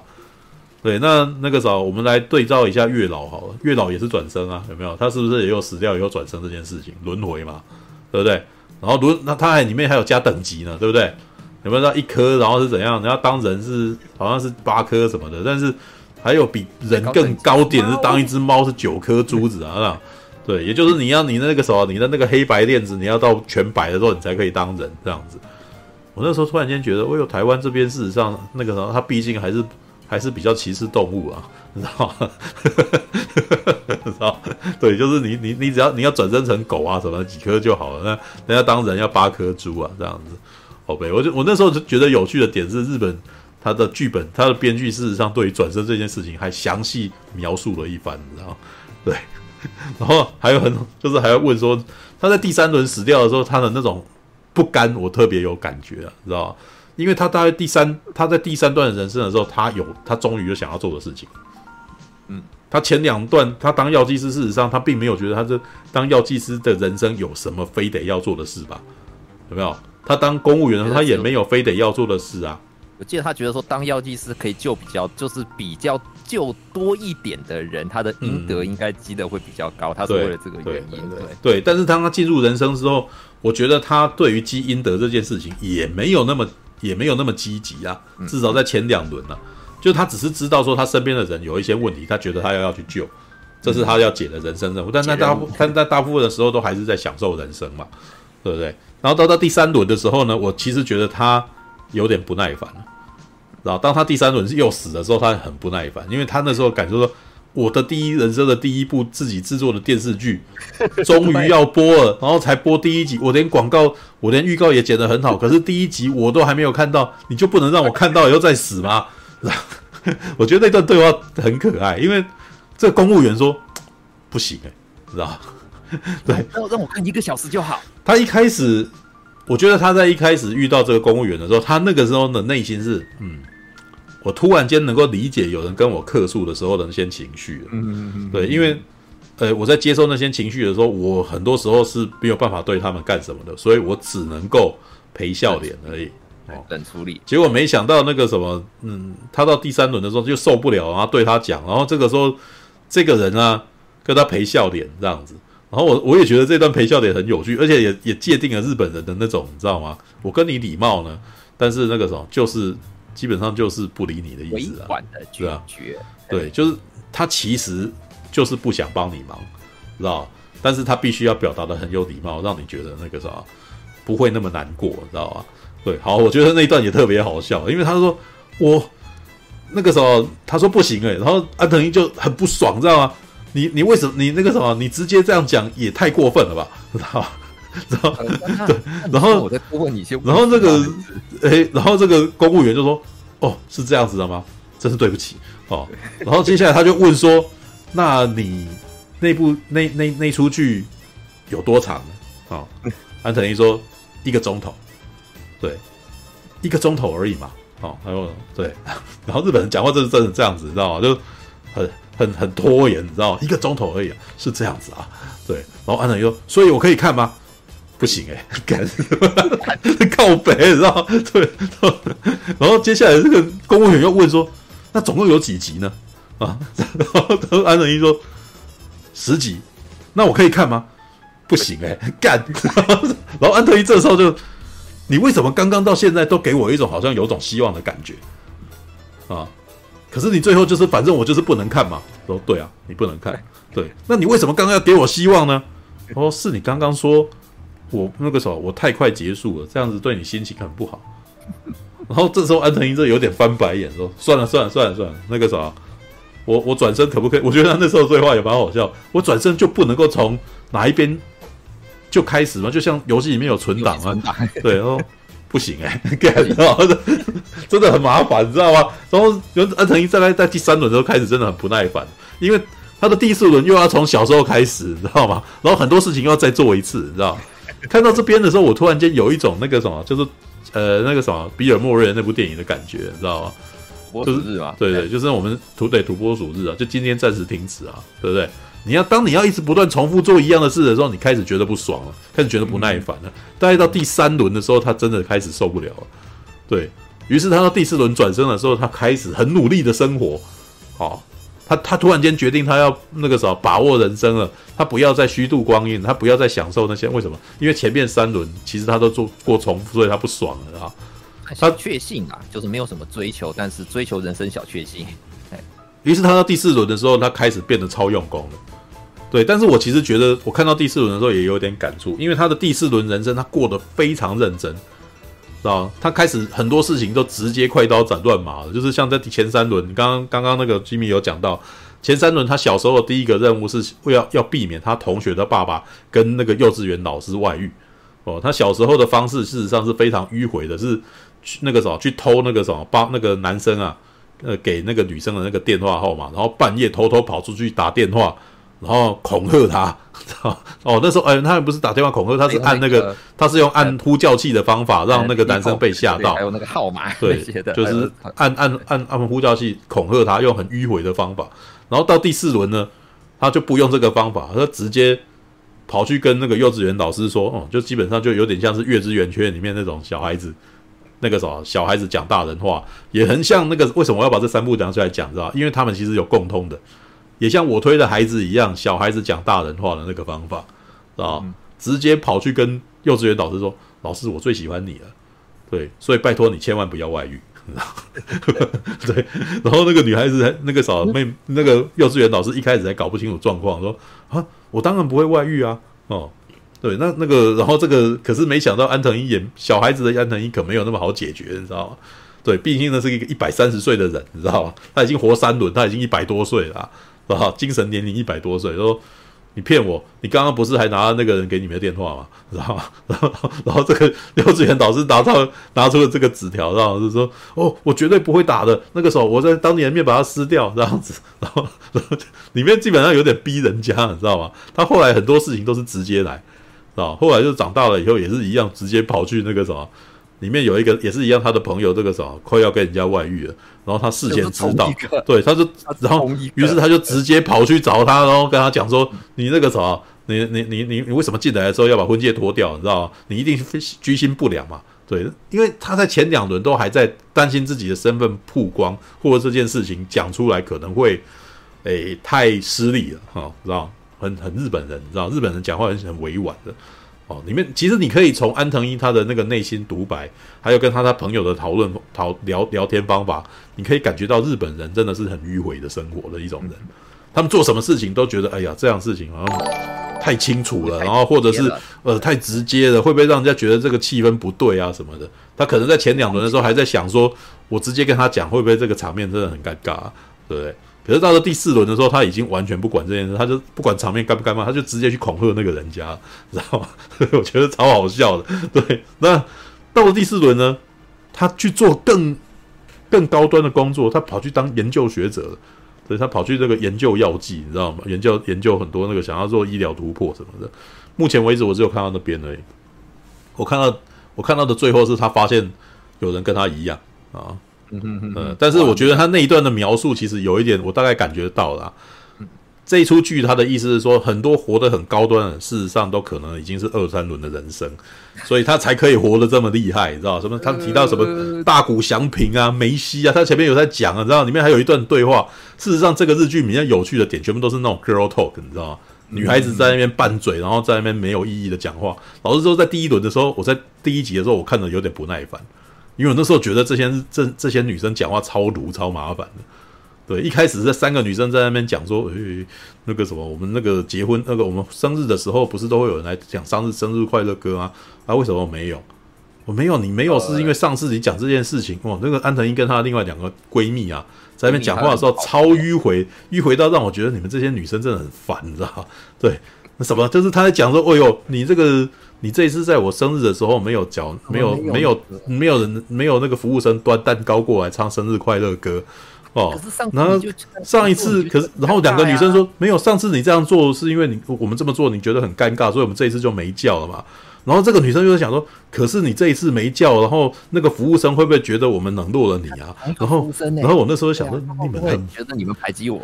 然后我那时候想说，你们好麻烦，知道吧？超麻烦。然后他在第二轮的时候就还直接就，我跟你讲，我这一次没有叫他，是因为我上次跟你那个啥，你感到尴尬，所以我就已经那个啥，哎。所以我就已经跟他讲了，而且我还跟特别跟他讲，我们我不那个啥，并没有排要排挤你的意思。我在想，你讲那么你讲那么迂回才是尴尬，你知道吗？你这，然后可是他，可是我只能说，这个编剧事实上还蛮懂那个女孩子心理的，你知道吗？这纠结，你知道吗？那个内心的不断莫名其妙的小小那些小剧场，你知道，都他都把它讲出来，知道？然后演到这边，他里面那个候，到第四轮的时候，那一段讨论也蛮好笑的。他跟他的学姐在那边聊天，哦，聊的内容是什么？事实上就是 girl talk，可是 girl talk 就是抱怨人家，你知道吗？什么抱怨人家？在我的那个什么研究室里面，最讨厌的就是有人显微镜那个什么用了以后不调回来，你知道吗？没有归零，你知道？就是你你知道那个那个那个那个什么显微镜是公用的。公用一开始会有一个公规，一开始是归零嘛，我们那个会调整。可是如果你开始用的时候，结果它就已经是刚刚的那个，他没有把它回正，你知道吗？很不爽，这时候就会觉得超级不爽的。然后他们这边讨论说：“我告诉你啊，这种人就是最不应该凭他，他还觉得他可以那个什么不不管回来，你知道吗？如果他人生有大成就的话，也就算了嘛。对。然后接下来突然间开始讨论起，按照你的标准，那什么样子的人可以按显微镜那个什么显微镜研究那个什么调整以后不归零，你知道吗？然后就想一想。嗯，我觉得大谷翔平可以.然后对，然后哦，对，然后旁边说，对对对，大谷翔平的确可以，他可以用显微镜不归位这样子。然后接下来就说，哦，我觉得梅西也可以啊，就是那个足那个时候我们世界杯金那个什么的那个冠军，梅西也可以这样子。对，梅西也可以用显微镜不归位，他甚至可以把他带走都没关系这样子。然后想，然后当当然，然后安藤一后来就逃那个时候自己吐自己槽。虽然他们两个应该都不会来这边用显微镜，对，然后可是我是，反正他们内心的就是说，这重点就是在于就是说，他们必须要人生有成就，我要看得起他，他才可以做这种事情，你知道吗？我们还不会生气，你知道吗？我我其实觉得，不过看到第七集，我其实开始感受到编剧他想要讲的事情。这个这出剧目前我觉得看到最后应该会反转他的价值观了。因为他的价值观，他是活了四轮，他都可能还执着的认为什么样才是积阴德啊？你知道吗？从我的观点来看，事实上第一轮的人生没有不好啊。嗯嗯，因为他其实在第四轮的时候有提到，他为了要活到高端，他就失去了，他要变成高端的知识分子，他突然间失去了她的闺蜜，跟她闺蜜的友谊。你可以从她的四轮人生会发现，她的闺蜜离她越来越遥远。她在第一轮的时候，她跟她的闺蜜可以每天伴在一块的，但到第二轮的时候呢，也还是有。当到第三轮的时候，已经是偶尔来找他了。嗯嗯嗯，对。然后到第四轮的时候，甚至跟他都已经不是朋友了。嗯嗯。然后你可以感觉到，事实上他的人生虽然他好像往那个什么人生的高端而去，但是他事实上是生活的越来越寂寞的。常人眼中的高成就者，但是他失去了他之前很。嗯，他让他开心的东西，对，没有，这基本上当然也是重启人生，基本上很明显是劝世剧啊，所以他的最后一定是在告诉你说，哎呀，怎样才是好好的人生嘛？但是这个好人生基本上应该还是回归质朴的人生生活啊。对，看完，看完，这个这个最后看完再说。但是我觉得这部片的有趣的地方，事实上是安藤一本身的那种内心小剧场特别有趣。对，我特别喜欢他的部分。我目前特别喜欢他的部分，真的是电视剧的电视剧的部分。呃，因为在跟你的生活有，因为我那时候是觉得以这个呃，我记得还特别写了一篇嘛。我觉得这个什么编剧厉害的点啊，就是在于事实上，这是也不只是他啦。我觉得日本的日本的那个电视剧的编剧都有类似的点，他们很会写日常生活，嗯，而且他们会把日常生活的一些小细节，然后把它发那个什么，把它转写出来，然后把它变成有戏剧性。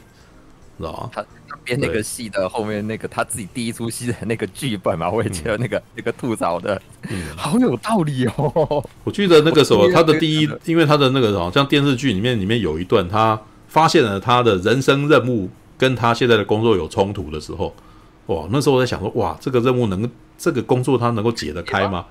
对，因为他其实就有在提说他，因为他那时候当 PA 就是那个什么制片助理的工作，那时候其实因为我也当过制片。你知道，我也当过摄影助理，嗯，我可以知道，事实上，你一旦进入摄影的环境，你根本出不来，知道？你要出来，根本就是很难的、很难的事。但是他在里面非常巨细靡遗的告诉你说，他要如何让这一出那个摄影班提早收工啊！哇，他的讲的每一件事，我都觉得很有道理，虽然很理想化啦，非常非常理想化，因为他其实开始在讲说，他当 PA 的时候，可能必须要。诶、欸，他就可能要先跟妆法讲说，先让谁谁那个啥先化妆，然后接下来他再跟那个啥制作部的人去讲说，今天那个谁谁谁，我们可以可以不要吃饭，然后就把他那个啥继续拍下去。然后旁边人还有提说，那如果你继续拍下去的时候，那接下来有一个大牌啊，那个那个大牌他晚上七点才会到，那这样子我们也是注定没有办法很早收工啊。对，然后说没关系。那个啥，我去找他，然后那个啥，刚刚打电话请他能够早，他今天的时间是有空可以早点来的。然后所有的那个啥部门他都协调过，让大家人都觉得说今天有办法早点早点拍完。然后那个我其实觉得他讲的那个什么一段其实超有道理的。拍摄现场的人如果一旦觉得今天反正就是拍不完了，他们的那个什么，他们的心态会变得很不积极，就会变得开始拖延。对，这是真的。就是我们后来在拍摄的时候，很容易就会觉得我们反正先贴一下了。对，因为反正也不会这么快结束。因为这么多人，然后每个人都开始偷懒的话，今天就真的很要拍很晚才拍得完。这也是很多那种摄影班到最后为什么会拖那么久的原因。因为拍摄基本上就是一直不断在等待，然后每个等待的人如果都还想说慢慢来，那真的很会很久。对，那他当制片助，他当制作助理，事实上他是。哎、欸，你看他事实上讲的非常多细节是哇，比如说像他甚至连那个灵眼都顾到，说灵眼如果累，然后他们就很容易 NG 那个，所以你平必须那个什么好好照顾他们，让他们能够那个什么处在那个什么心身心舒畅的状态，然后他们眼可以一次就就是可以减少 NG 的的时间呐、啊，对哦，然后那时候讲其实是觉得很有道理，但是。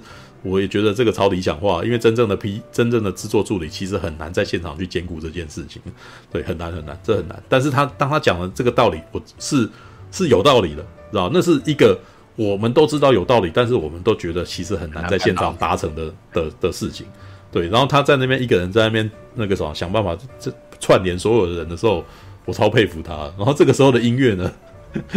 这个什么制制作组很聪明，你知道？他这时候用福音战士的音乐，你知道？对，就是那个 Navi 那个什么准备要迎战使徒的时候的那个定音鼓，噔噔噔噔噔噔，然后就然后那个时候他那边跑来跑去，我说哇，好热血啊，知道吗？然后而且这里面有一段特别可爱的，你知道吗？就是中途发生很多事情啊，比如说，哎，在拍摄的时候会出出出会出事吧，有些道具就出错，就是坏掉。那坏掉，那就变成大家要等啊。于是突然间士气要低落，大家想说又要拍不完了嘛，对不对？要打那大家呃，毕竟是日本的剧组啊，所有的人那个什么，虽然都没有讲话，但是他们都只是在心里面就是进入一种沮丧与松懈，你知道吗？这真的有点像在玩游戏，那个士气值开始往下降那种感觉。结果这个时候摄影师讲了一句话说：“诶，那个我们可以把那个角度给它调一下，然后就就就就不会拍到那个坏掉的东西啊。”然后呢？接下来那个什么制作助理还要跑过去问导演说：“哎，导演你觉得可不可以接受？”导演想：“好像也可以啊，就这样子嘛。”对，然后大家突然间士气又展开了，你知道哦，原来可以啊，这样，你知道这这其实有点是暗批导演，你知道吗？因为有的时候导演会很坚持，一定要那样，然后当导演要坚持一定要这样，然后其他人就士气就这样子下降，你知道吗？对，导演快快过，大家开心走，你知道吗？所以朱延平才会这么受欢迎。OK，好，这个。知道？现在要告诉你们，就是有的时候导演在现场效率很高，有的时候不一定在最后的成品是好事，知道？OK，好，然后呢，接下来一个也是很可爱的，就是那个大牌塞车不能来了哦，就是没有办法这么早到，哇，那这个 PA 就还特别跑去找那个什么。还特别跑去找那个什么看景的，外面专门是看看景的人，问他说：“哎呀，你有没有什么有没有什么捷径啊？”这样子，结果还真的有捷径，你知道吗？然后结果当他讲了捷径的时候，说：“哇，太棒了，你知道？让我们再看一次，你知道？我觉得那一段超好笑，知道？那完全是那个电视剧的那个方式，你知道？就他从前面的一个正面，好像只是一个。”比较无趣的镜头，然后让我们再看一次，突然间用英雄式的镜头，然后回过头来，然后那样这样子比较快，然后就是这样子看，然后然后旁边还 yes，然后等到他等到那个什么，我觉得那一段特那个时候，如果大家可能平常看的人没有发现，但我在重复看的时候，觉得那一段特别故意，你知道？当那个大牌来的时候，现场突然间打那个什么非常华丽的光源，你知道吗？踩当他踩进门的时候。特写，然后慢动作走进来，然后光线突然间变得很綺丽，你知道吗？然后所有人突然间那个笑颜逐开，开始鼓掌，这样哦。然后为什么你知道吗？我觉得那段超好笑的，所有人心中想着：哎呀，太好了，他早点来了，我们今天可以早点下班了。然后在那边哦，然后那然后接下来镜头是是那个大牌的表情，你知道？大牌有点被吓到。嗯，对，你们为什么突然间这种情绪，你知道吗？对。他也有点怕，你知道吗？所以他也不敢演得很慢，他也很快就演完。所以最后一面讲说，我们提早三个小时收工干，你知道吗？哎、欸，那个简直是奇迹，你知道吗？提早三个小时，他说他九点就，他后面就讲说，结果因为太早了，我还特别去买个东西消磨时间，我就干，然后也就是说，他在下班的时候，我看到那个表定啊，你知道，这是这出剧我觉得最厉害的地方。他大概是在讲电视剧的时候，特别是他们家本行，所以他讲的特别巨细靡遗，你知道吗？对，不是他的工作班表是真的，你知道吗？所以他从一点拍到一点拍到表定时间一点拍到九点，他在九点大概也就是他在八点左右就下班了，你知道吗？难怪他可以去买东西，你知道吗？这八个小时就交班，这简直是奇迹，你知道？如果你有看过台湾的那个什么乡土剧，人家陈昭荣演到整个眼睛都红了，你知道还在演，你知道？而且还不能休息，就是这一定是那个时候熬夜拍到天亮都还在那边，你知道吗？OK，好吧，这这是我觉得重启人生特别有趣的地方，他就是在日常小生活的部分拍出喜剧感，你知道吗？他只是在那边串联而已，然后串联成功，然后拍成一部喜剧，你知道吗？哇，好厉害哦！重启人生超有趣的，你知道吗？对，那个时候出那个我只能说，但是但是我其实觉得，如果要推荐任何人去看的话，他真的必须熬过第一集。的那些三个女人在那边读啊，在那边啊杂，你知道吗？对，一开始我其实很不耐烦，我觉得你们这三个女生超级讨厌啊。对，但是后来她一个转身之后，呃，以那个小孩子的身份想办法要去想办法要去那个什么解决那些问题的时候，突然间变得有一种冒险剧的可爱感。对，All right，好吧，重启人生是很有趣的剧，对，所以值得我值得我一那个什么特别花那么久时间讲，对，就是花了。特别讲花很多时间讲这三部剧，然后可是我都觉得，喂，你们也太喜欢重生了吧，你知道吗？而且你们它里面都异曲同工之妙，通常死掉都是把被车撞，你知道吗？然后我都觉得有时候被车撞的那个都有点不讲理，你知道吗？然后他第一次 像安藤英的第一轮死掉，他是他是跑去马路上捡那个捡那个捡哎。应该是垃圾啦，他掉了那个什么，那个他的那个吸管套还是干嘛去捡？然后这时候一辆车完全也没有要刹车，直接给他开过来。那我想说你，你司机也故意的，你知道吗？你是没在看路啊，靠北啊？对。然后这第二次，第二次是安藤樱。好了，安藤一他有点走路不看路啊，你知道他骑脚踏车正好在看人家在演在拍戏这样子，他骑脚踏车，然后结果又有一辆车完全不刹车就给他撞过来这样子，然后他的第三轮。第三轮我真的觉得就过分了，你知道吗？人家只是在人行道上面看手机，然后接下来就有一辆卡车给他撞下去。我想说，人我那时候就觉得，对，难怪安藤一不爽，知道吗？哇，我也没有不小心，我也没有在走路，我也没有走路不看路，我是在等车诶、欸，我在人行道上，妈还被撞，你知道吗？难怪很生气，你知道？对，然后呢，再再看那个月之圆缺的死，那个每次他撞下来就会觉得，哎、欸，你这个哦，有这那个啥在那个月之圆缺里面呢。只有两场转生戏哈，车祸现场 啊，两场转生戏。第一场转生是有村架纯，那个导演还他妈有点故意，你知道吗？因为有村架纯拿着大包小包行李，他的先生在后面狂追，你知道？然后所以有村架纯很紧张，跑跑跑跑跑跑到那个那个什么铁路平交道。你也知道，其实那个什么日本没有像台北一样，台北基本上已经铁路地下化，没有平交道哈。除了以前虎林街那个后来也没了哈。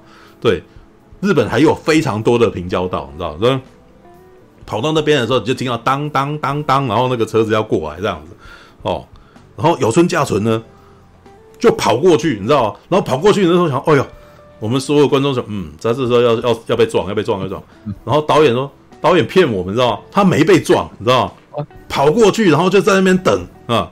然后你就看到车子噔噔噔噔噔噔噔噔跑过去，然后那个有村架纯的身体就被那个什么列车这样跑过就，那个什么就是挡住这样。打没有没有没有，他就没有，就是车身一直经过，然后有你可以看到有村架纯的脚在那个下面，他没有走，他就在那边看着他，你知道吗？然后我就想，你快跑啊，干什么？什么？结果整个火车跑掉了以后，有村架纯呢，有一个东西掉到那边，然后他跑去那边捡，然后这时候有另外一辆列车过来，我想说，干 妈的，你说你明明本来不会死的，你知道吗？干什么？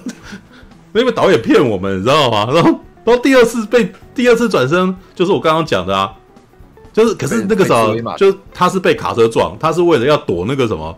又是她老公追她，哦，开着名车在后面追，然后那个那个什么柴崎幸那个什么开着一辆小车载她女儿，你知道？对，然后那个什么柴崎幸展现他那个车神的技术，就这样子那个方向盘一转，然后就噗这样子转过去，这样子，然后于是呢就甩开了他的老那个什么他女儿的前夫哦，赶女儿的前夫，然后哎，前世的前夫，前世的前夫，对，你知道这样这样讲的超完，然后哎，就在神就在那个什么神神甩尾之后。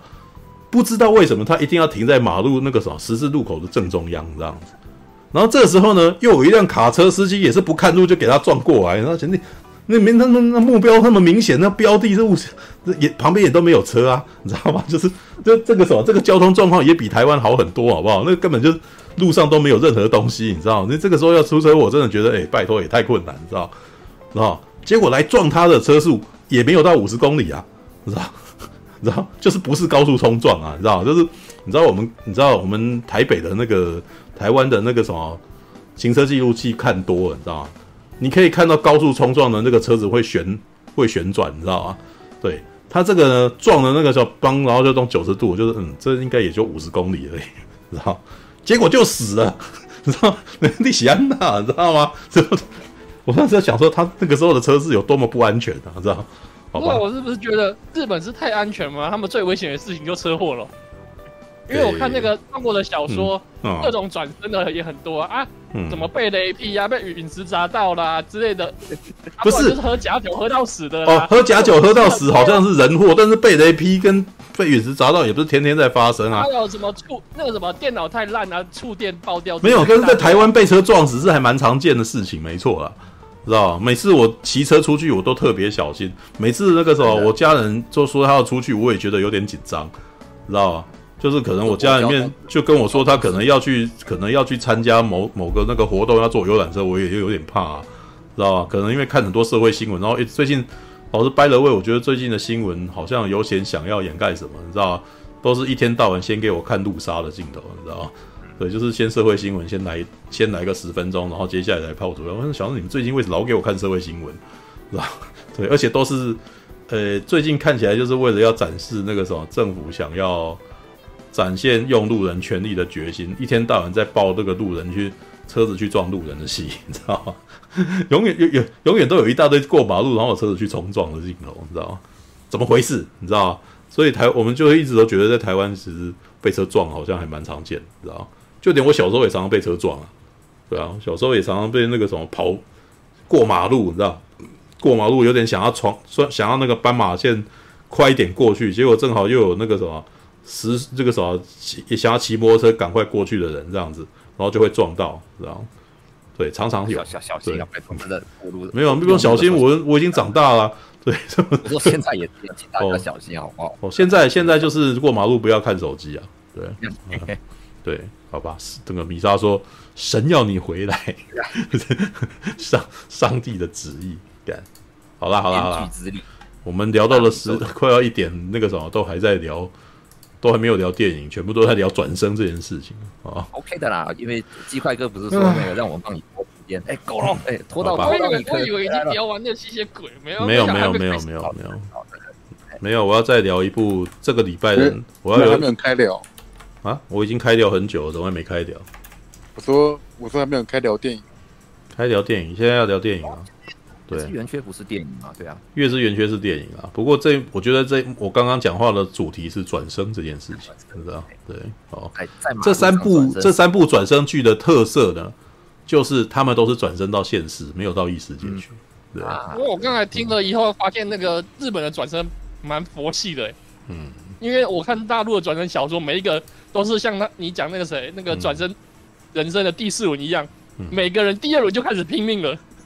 呃，我真的觉得那个日本的生活可能比较安逸吧，所以他尤其是那个安藤英的那个状态，事实上是在告诉你说，呃，你你其实可以发现日本人基本上不用太拼，他也可以过得快乐，你知道吗？接所以接下来只是在界定自己到底要怎样才自己要过什么样子的人生，所以他花了四五轮的时间来决定自己的人生应该要怎么走。那按照你的说法，所以我没有看对岸的转生戏啊。但是我觉得对岸的那个竞争很激烈，高考啊，要然后要要然后不管就是要什么脚踢什么富二代官二代呀，啊要要怎么样，要记那个什么什么世界杯的那个什么，因为乐透记不太起来，要去记那个世界杯的那个什么谁胜利啊啊，然后要去买那个他们那个什么运动彩票。哦，对啊，没有，我觉得如果是我觉得如果是台湾，都没有做这些事情哎。我告诉你，对啊，日本人日本人没有日本人没有想要做这件事啊。对，但是我觉得啦，如果是台湾人自己写转生戏的话，会写什么？你知道吗？一定是投资股票赚大钱啊！废话，干。可是我，对啊，因为可是讲白一点，如果你不确定你会转身的话，嗯、你不记不太住股票啦，顶多记个台积电而已嘛，对不对？不是，你不太需要那个，你的人生大事基本上有的时候也都会发生啊，对不对？不是我说，如果你没有接触股票，你上辈子没接触哦，那不然你就去签赌，赌他陈水扁会选上总统啊。我这个歪楼讲一下，有一部 那个我好想起来了，当年那个哎是唐本，刚还唐本光一啊，好像唐本唐本光一吧，他有一部《重返少年时》，当初在电视上播的，他就是也是一直不停的就是会重生，一直轮回到轮回嘛。他其中有一他第一轮的时候就是为什么？他就是那种有一点想要那个就是一步登天那种，所以那时候他赌，他是一个赌，他第一轮他是赌马的。他就是因为记了很多关于什么时候赌马那些怎么样会赢的那些，就他第一轮有赚到大钱。我突然想到有这一个这样的，所以所以这种轮回转生系的故事，哎、欸，其实在那个时候就已经有了耶，就是金鸡小子红的时候已经有了。转生系我有讲过，转生系从那个什么很久很久以前就有，很早就有，只是这几年越南南柯一梦的时代就已经算是一种异世界转生了啦。对啊，好吧，只是只是最近这几年的转身，我之前有讲过啊。最近这几年的转身，事实上基本上是带都是还带了电玩概念，还带了游戏概念在里头。对，身上要有特殊道具或者没有啊？不是你的你的那个什么系统，你的技能点啊，然后或者是有没有那个存档点啊什么之类的，有没有？那个都是游戏概念啊。对啊，好吧。哦，中国那边还会还会有直播功能。嗯。知道啊，OK，完，就是你你你转身到异世界，然后要再直播给你前个世界的的观众看，然后他们会吐槽，哦，帮你，反正我也不知道他们在搞什么。好吧，那个类型我不喜欢，但是我常常看到看到一大堆。哦，好吧。战士，战士，一群善良